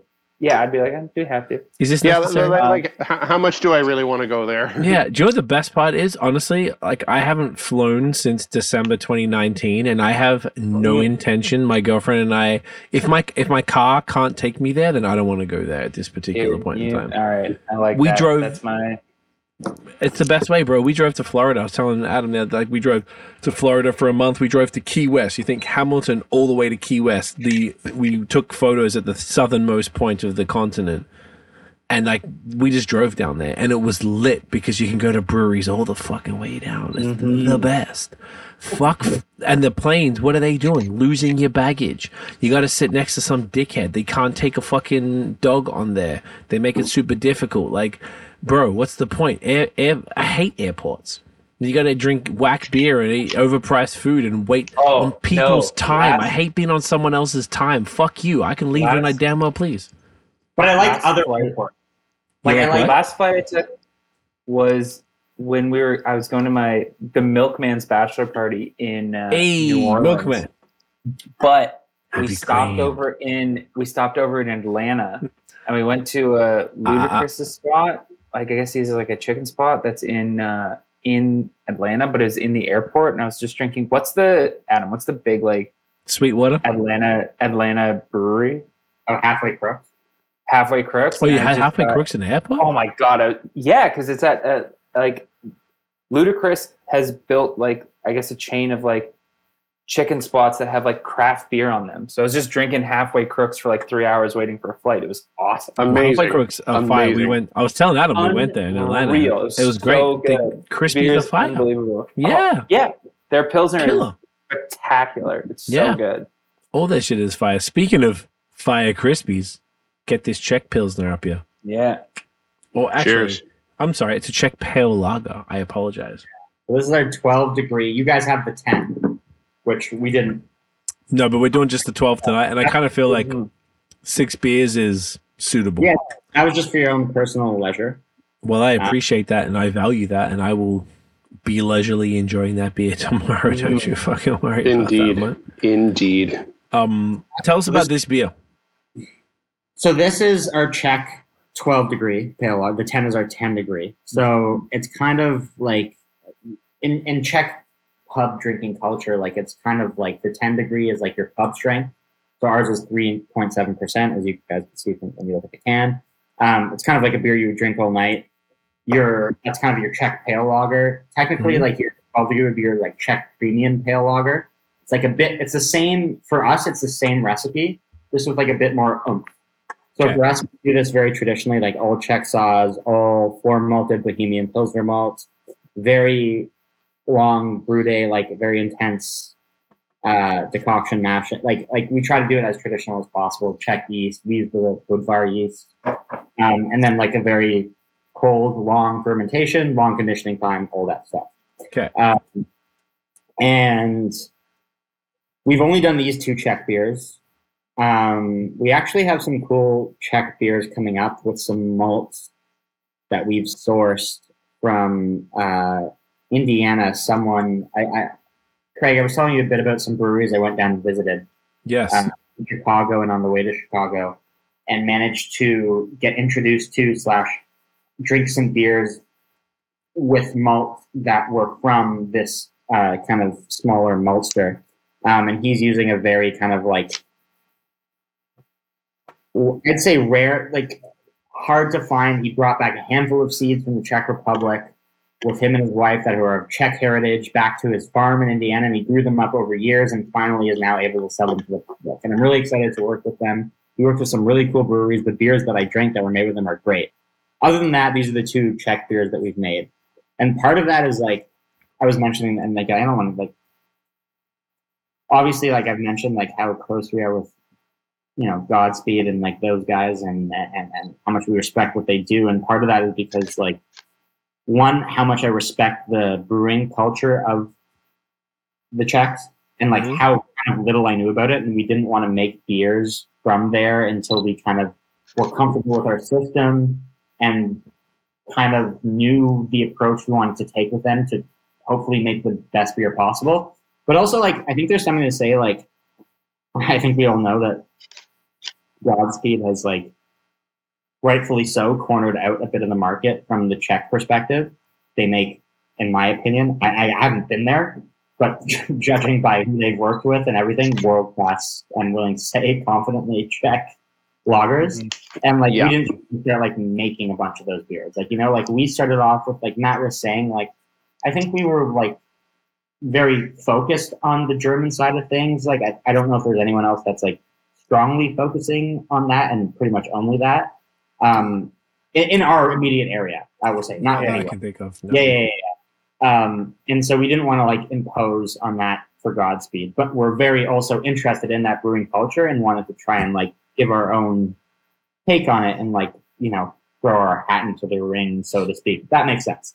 Um, Absolutely. so these are the two beers that we've made so far. We're pretty proud of them. They've come over, you know, the first, the 10 we released as one of the three beers we did for our first anniversary, like first anniversary for our own space.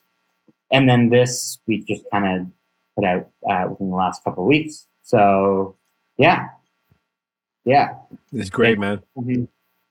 Amazing. I think yeah, that that's super. Um, like you know, four point five percent. So it's that Czech pale lager. So they're super crushable. They're very very light beers.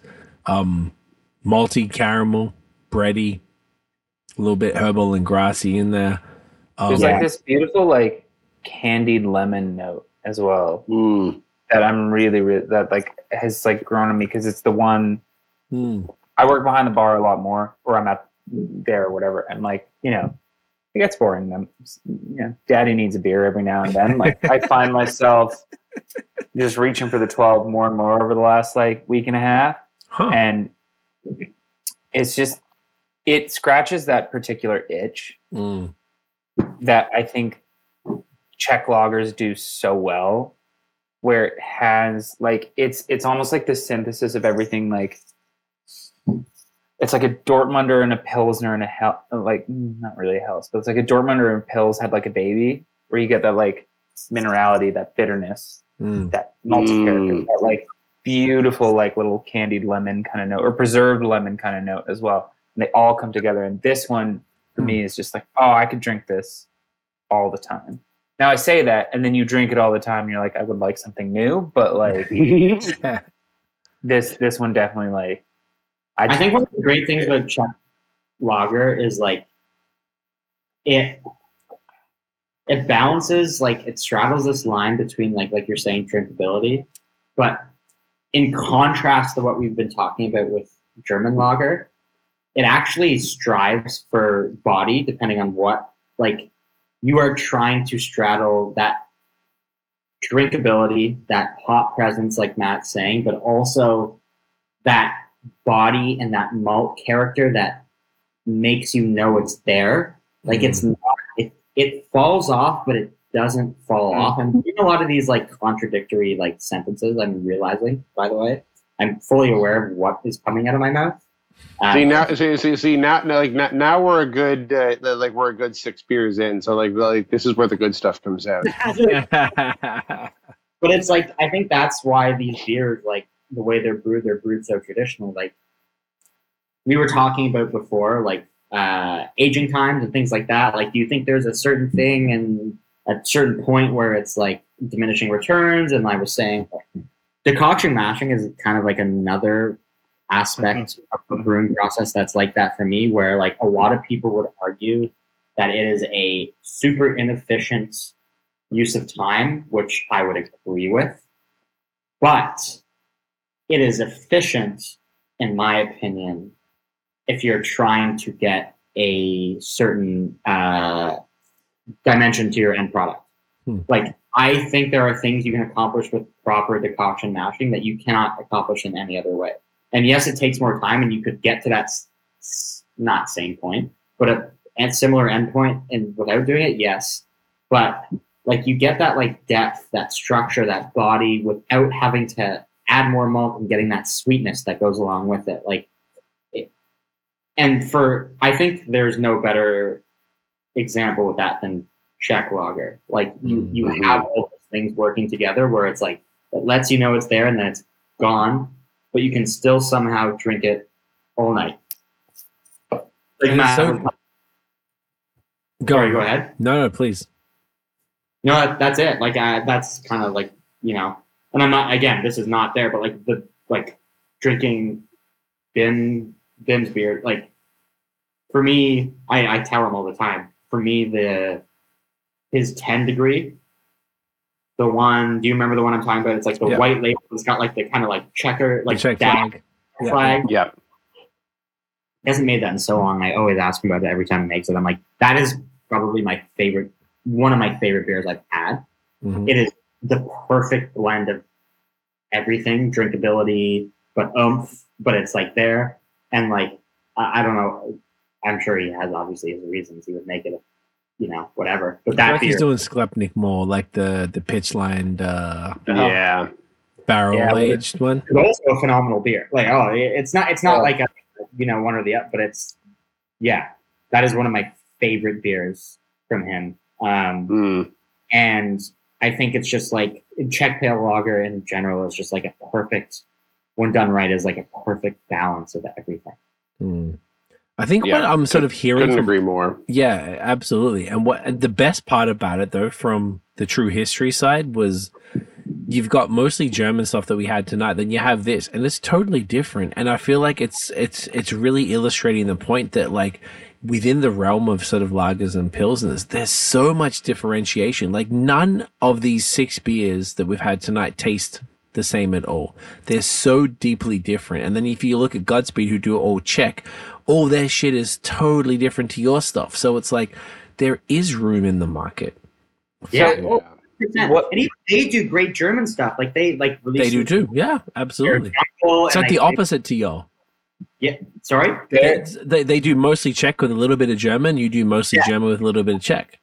Yes. So, it, see the, the the thing that you said that I have kind of come around on, and actually something that I will tell people when they come into the bar sometimes.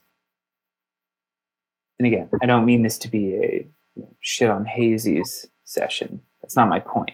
But like the con like we drank six different lagers. The variety and the difference between all those lagers, you, It's crazy. you, you just won't find that in IPAs. Like you just won't. Like West Coast style, East Coast That's style. the thing. That's just like a generality thing. Yeah, it's it's a generality thing. Like you you definitely can, but like you've got I know what you uh, mean. German style Dunkel, you've got like a bigger version of a Helles, you got the Helles, you got the Märzen, you got the Czech style, you've got just a Pils. Like the subtleties, like when you think of like lagers and you put them together, you're like, oh, there's just a bunch of lagers, but like the subtleties aren't that subtle when you drink them back to back Mhm. where I think that with like the IPA world that has been so dominant and has done so well in this province and this in this country, and this is nothing to say about the, the producers of that product. I'm not I'm not denigrating the, the product itself. I'm talking about the spectrum. I think the spectrum of lagers is actually larger than people think. Maybe that's a better way of putting it. That's that- a fact. That's a fact. Yeah. That's yeah, that's true. That's I'll agree with that. undoubtedly a fact. And I Yeah. think people don't understand it unless you go to a place like True History and actually see it. And you're like, whoa, these are all lagers. These are all so different.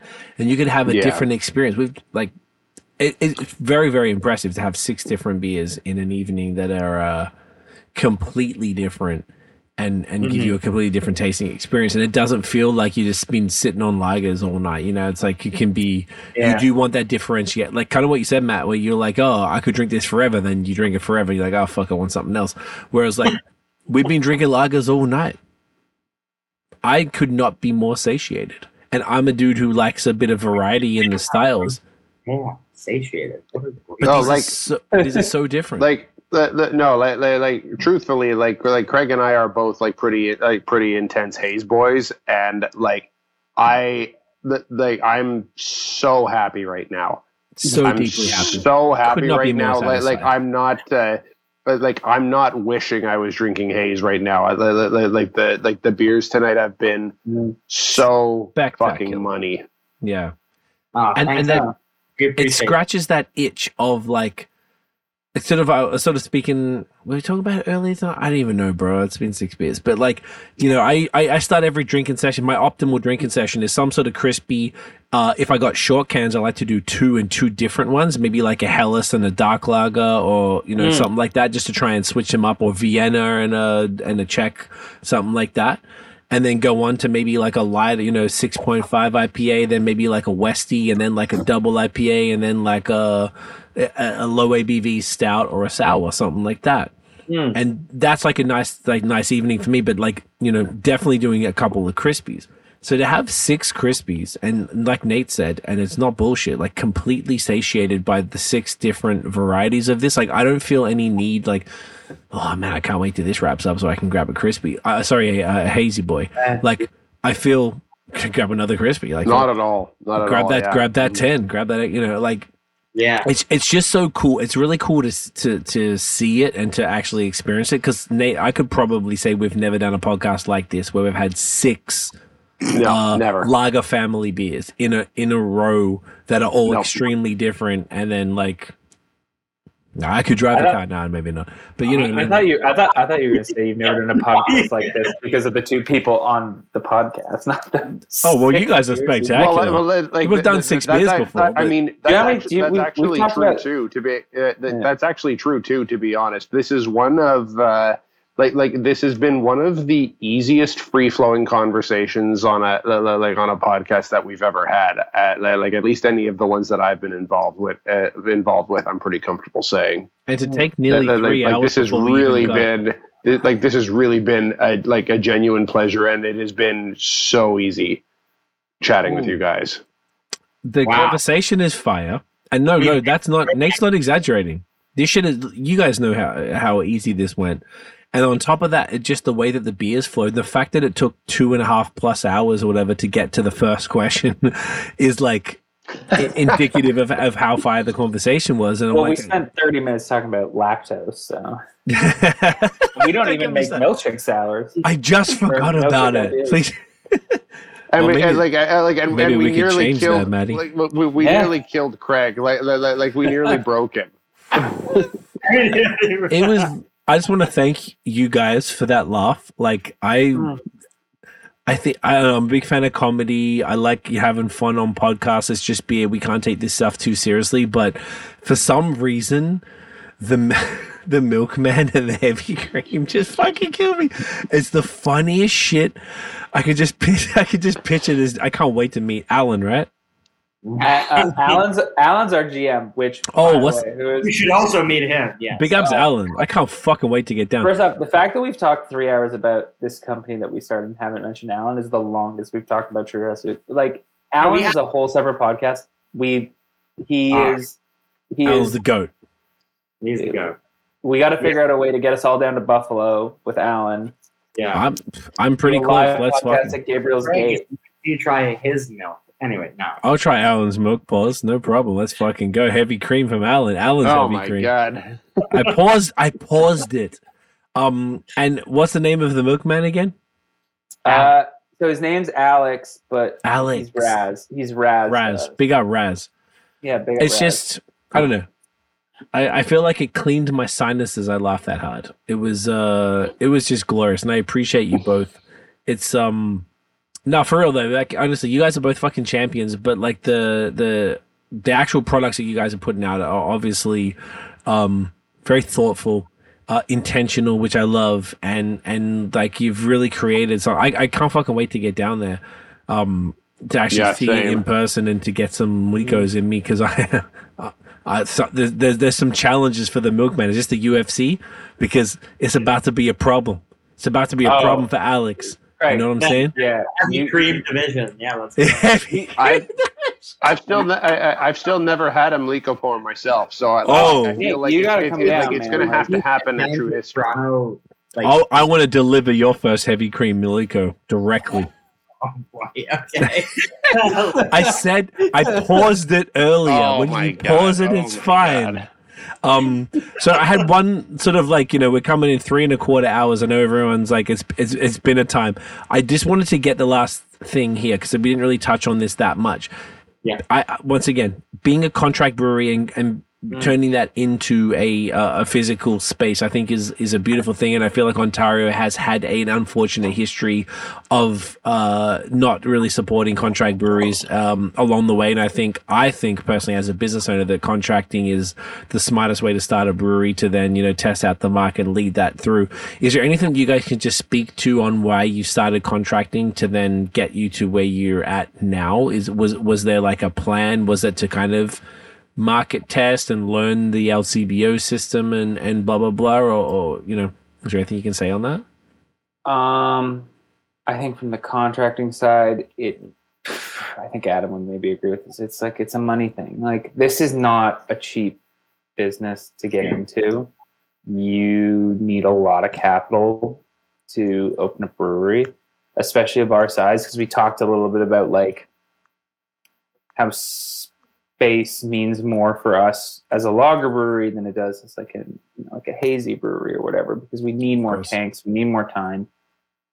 Um, yeah, it was a great way to sort of like test the market, test product, and eh, going to like Adam's point about imposter syndrome, like we were. Let me start this. We would have been like 26 ish when we started this. Like we were idiots. Like no one should have trusted us with the amount of money that it took to open a space like this. So like to have a system in place that basically like lets you be like, hey, market test your ideas um, in sort of a with a safety net environment, like is a is a great system. Now, Adam will speak to it better than I can. The same or w- will agree with me that like the styles of beer we were making in terms of the contract brewing provided some challenges. Mhm. Um, That's a But- whole other hour podcast. Gotcha. yeah it's it's sort of one of those like it is a we are we respect the people that we were contract brewing with basically when we were coming in and being like hey we want to lager this for like six weeks or whatever being like are you out of your mind it's like yeah they're not wrong they are 100% right to be like why are you no like that's a bad business model Mhm. but at the same time they actually there's a couple beers that we got away with actually doing that long on and i think those are like we got very lucky with uh, with with getting that amount of time. Not, maybe not six weeks, but like getting more time than we Six should have. Yeah, Wow, that's uh, getting. It- Yeah. it's in, that's yeah, quite so, something. So, Yeah. so we got we we got lucky occasionally with some of the beers that we made, but like those beers sold really well, and we were able to sort of show people like, hey, this is what we can do, contracting, and it also forced us not to take this podcast even longer, but it forced us to um, sell to licensees very early on because that's basically the only way we can make money. So we opened our brewery with like a good resume of like licensees and bars and Mm. restaurants Mm. we could we could we could work with. So it weren't it wasn't like we were just opening completely new, being like, hey, licensees, which is like growing more and more like a super important part of our business, being like, oh man, we gotta start from scratch. While also like Adam and I spending almost every waking hour at the bar being like, okay, wait, how do we sell this? Like we basically started being like, yeah, we've got like 30 licensees that we can call basically whenever we want, being like, hey, we got beer. And they're like, yeah, we'll take it at this point. Like that, I think that's the single most invaluable part of contracting for us in Yeah. that moment. Yeah. That's good advice though for people because that's uh, it's more just like to uh, illustrate the th- and that's great illustrate the benefits of it in a in a in a province that typically doesn't celebrate it and it's sort of like set you, it set you up for success essentially is what you're saying you learned a lot you got contracts you learned what's good and what's not good you dealt with these contract breweries and you had your challenges with them and, and maybe didn't get the exact end product that maybe you wanted, but at least you got some brand recognition out there in the and, and I, market. and, I'll, and I'll say this to the market, honestly. Respect the hell out of them for understanding, because you guys talked about like contracting in this province and whatever. I, I think, and Adam and I agree with this, your first impression is so important, but a lot of people took a lot of chances on us Mm. by just like kind of seeing our vision and seeing what we wanted to do and like is the was the beer is the beer so much better now than it was when we were contracting like absolutely it was there's no question and that's not a knock to the contractors we were working with it's just like it's the nature of the beast. Like that's the way the business Yeah. works. But so many places kind of like took a chance on chance on us. And we remember all of those like you know first places we walked into and we're like hey you don't know us at all. Here's some beer. Yeah. here's some beer.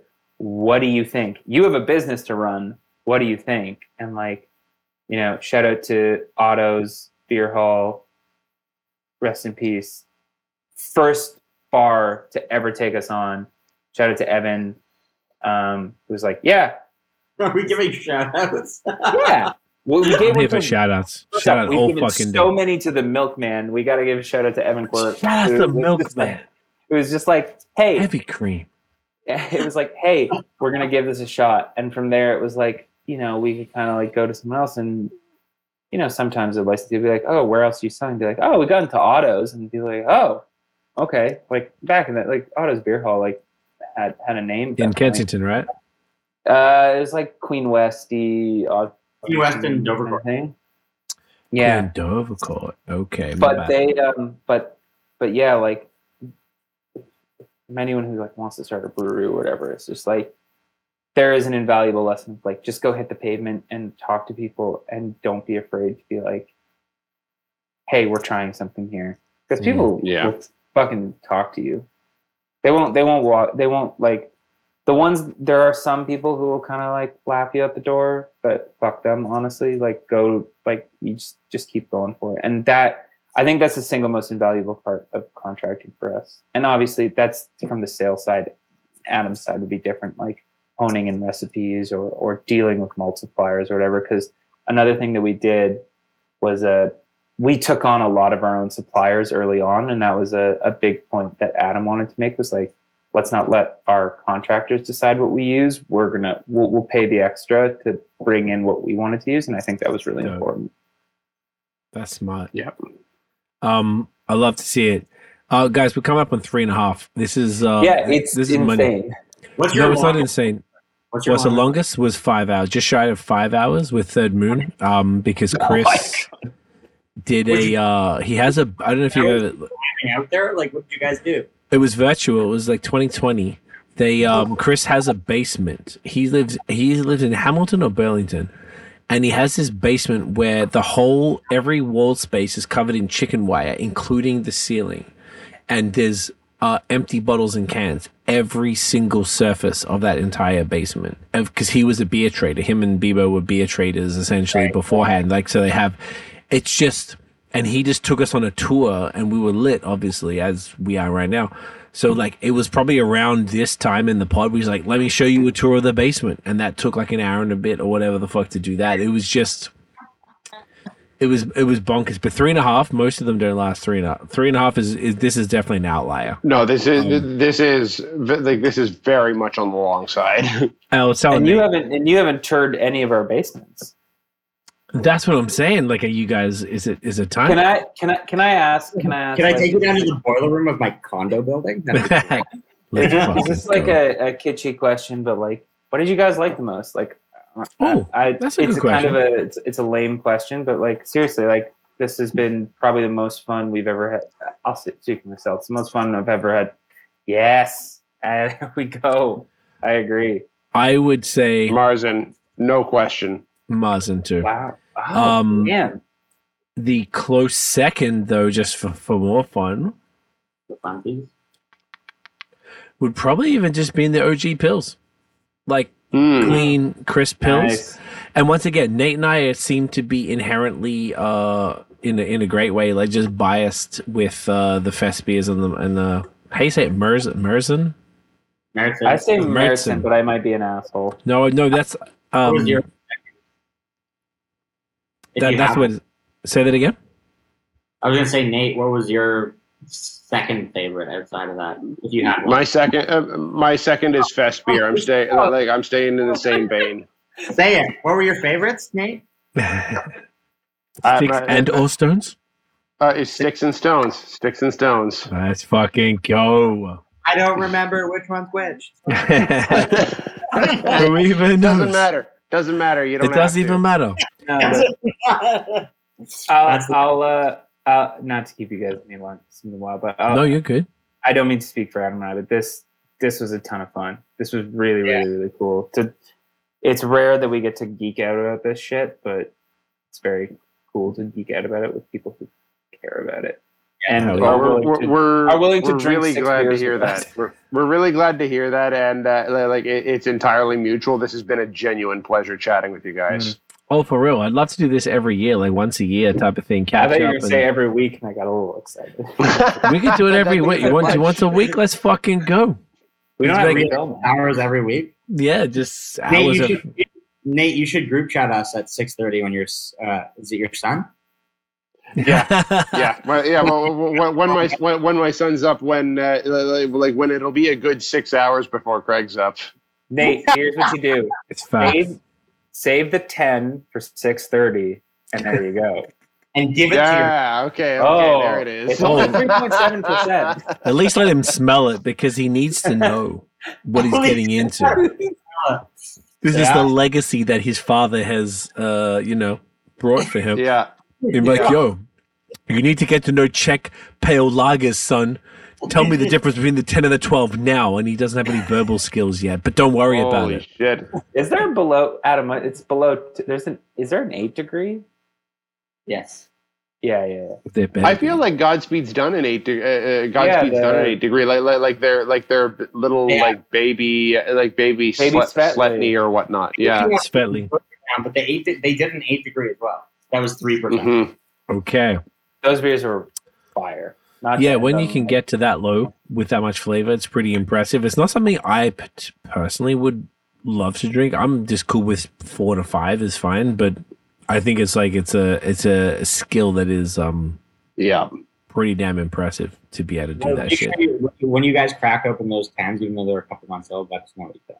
I, I don't give a fuck. Like you can have lagers that are like mad old and it's great. That's the best part about lagers is that like you don't have to really stress. And like as That opposed is- to haze, I'm like the "Ah, it's two weeks. Fuck, let's go. You know. That's the only advantage to lager only breweries is that as much time as it takes on like the brewing side, you don't have to worry as much on like the uh, the storage side. You're Yeah. not like, Yeah. oh my god, we have to sell this in like two months. You're like, Yeah. no, You're like, no, it can it'll last three. sell when it sells, and it's fine. And it just That takes up money. space in our cold storage, which is a its own nightmare.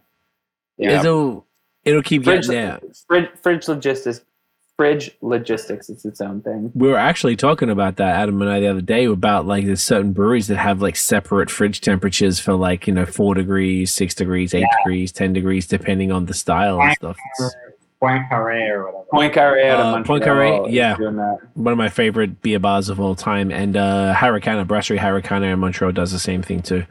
At Mm. different uh, temperatures and stuff. It's uh, it's it's what I was uh, Matt. I was highly aggressively encouraging uh, Adam and you to both um, hit up Montreal, and I would connect you with all the people that you need to know out there. If you So don't know. my Adam went to McGill, and my whole mom's side of my family is from Montreal. So there's a lot, and then Alan again is from Montreal. Big there's a lot of Mon- there's a lot of Montreal. In, oh, we in were our Alan was the dude who hated Quebec beer. Wait, yeah, yeah. Okay. Hates is a strong word, but he has. well, not the gr- greatest fan. I fucking love Quebec. But I lived there for ten years. Um, He's we're still I, recording. I can't quantify Alan. Speaking about Alan without him being here, it feels like it, it's you need he needs to speak. for himself. you know what? Next pod, let's bring Alan, Alan on. We'll do this Oh, once a year, and let's bring Alan Let's back do on. it. How about you guys come to visit the brewery and then we'll we'll, we'll all meet in person. Yeah, that's what's gonna happen. Yeah, let's do that. Yeah. Hundred percent. fellas, we Guys, got we, we got to bring this thing home. I'm I, I- I'm gonna die here. Let's Yeah. take a screenshot. Do you guys want to hold up some cans? We'll take Yeah. a little Oh. screenshot here. Which one? Does it matter? Yo, no, you take you take your pick. I'm gonna hold up Sticks and Stones because me and Nate are uh, stands of this uh, this brand right here. There we go. Look at fucking that. Oh yeah, yeah. Oh, look at that. Don't hold, don't hide that pretty face, Matthew. Don't you dare. Who do Well, you think first you off, are? I don't. This is hard to do. I know, I know, right? It's okay. We can we can get that there. Everyone ready? yeah. Beautiful, gentlemen. Uh, where Guys. can everybody find True History online and in real life? Uh, online store is in the works. We're hoping to get it ready by December. We'll figure right. out how that works. That's for the a baby bit of an Jesus holiday. Early surprise. Uh, our retail shop and our uh, tap room, and then um, licensees throughout the province. If you can't find in your province, talk to your favorite bottle shop, and we'll, we'll get it out there. Love it. What's the Instagram? Again. Uh, True History, oh, shit. Brewing. brewing. Um, Brewing? That's yeah, and then our you can go to our website, follow our newsletter. We drop some stuff there as well. Perfect. I'm just double Yeah. checking that. Um, Tracy Double- Brewing, you're correct. Double Just double check. Because honestly, you'd be surprised Sorry, how many you- breweries don't know they're on Instagram. Uh, Yeah. True History Brewing, grab that, check that out. And what's the address? Physical address? Uh, 1154 St. Clair Avenue West. It's just east of uh, St. Clair and Dufferin in Toronto. Perfect. Love to see it.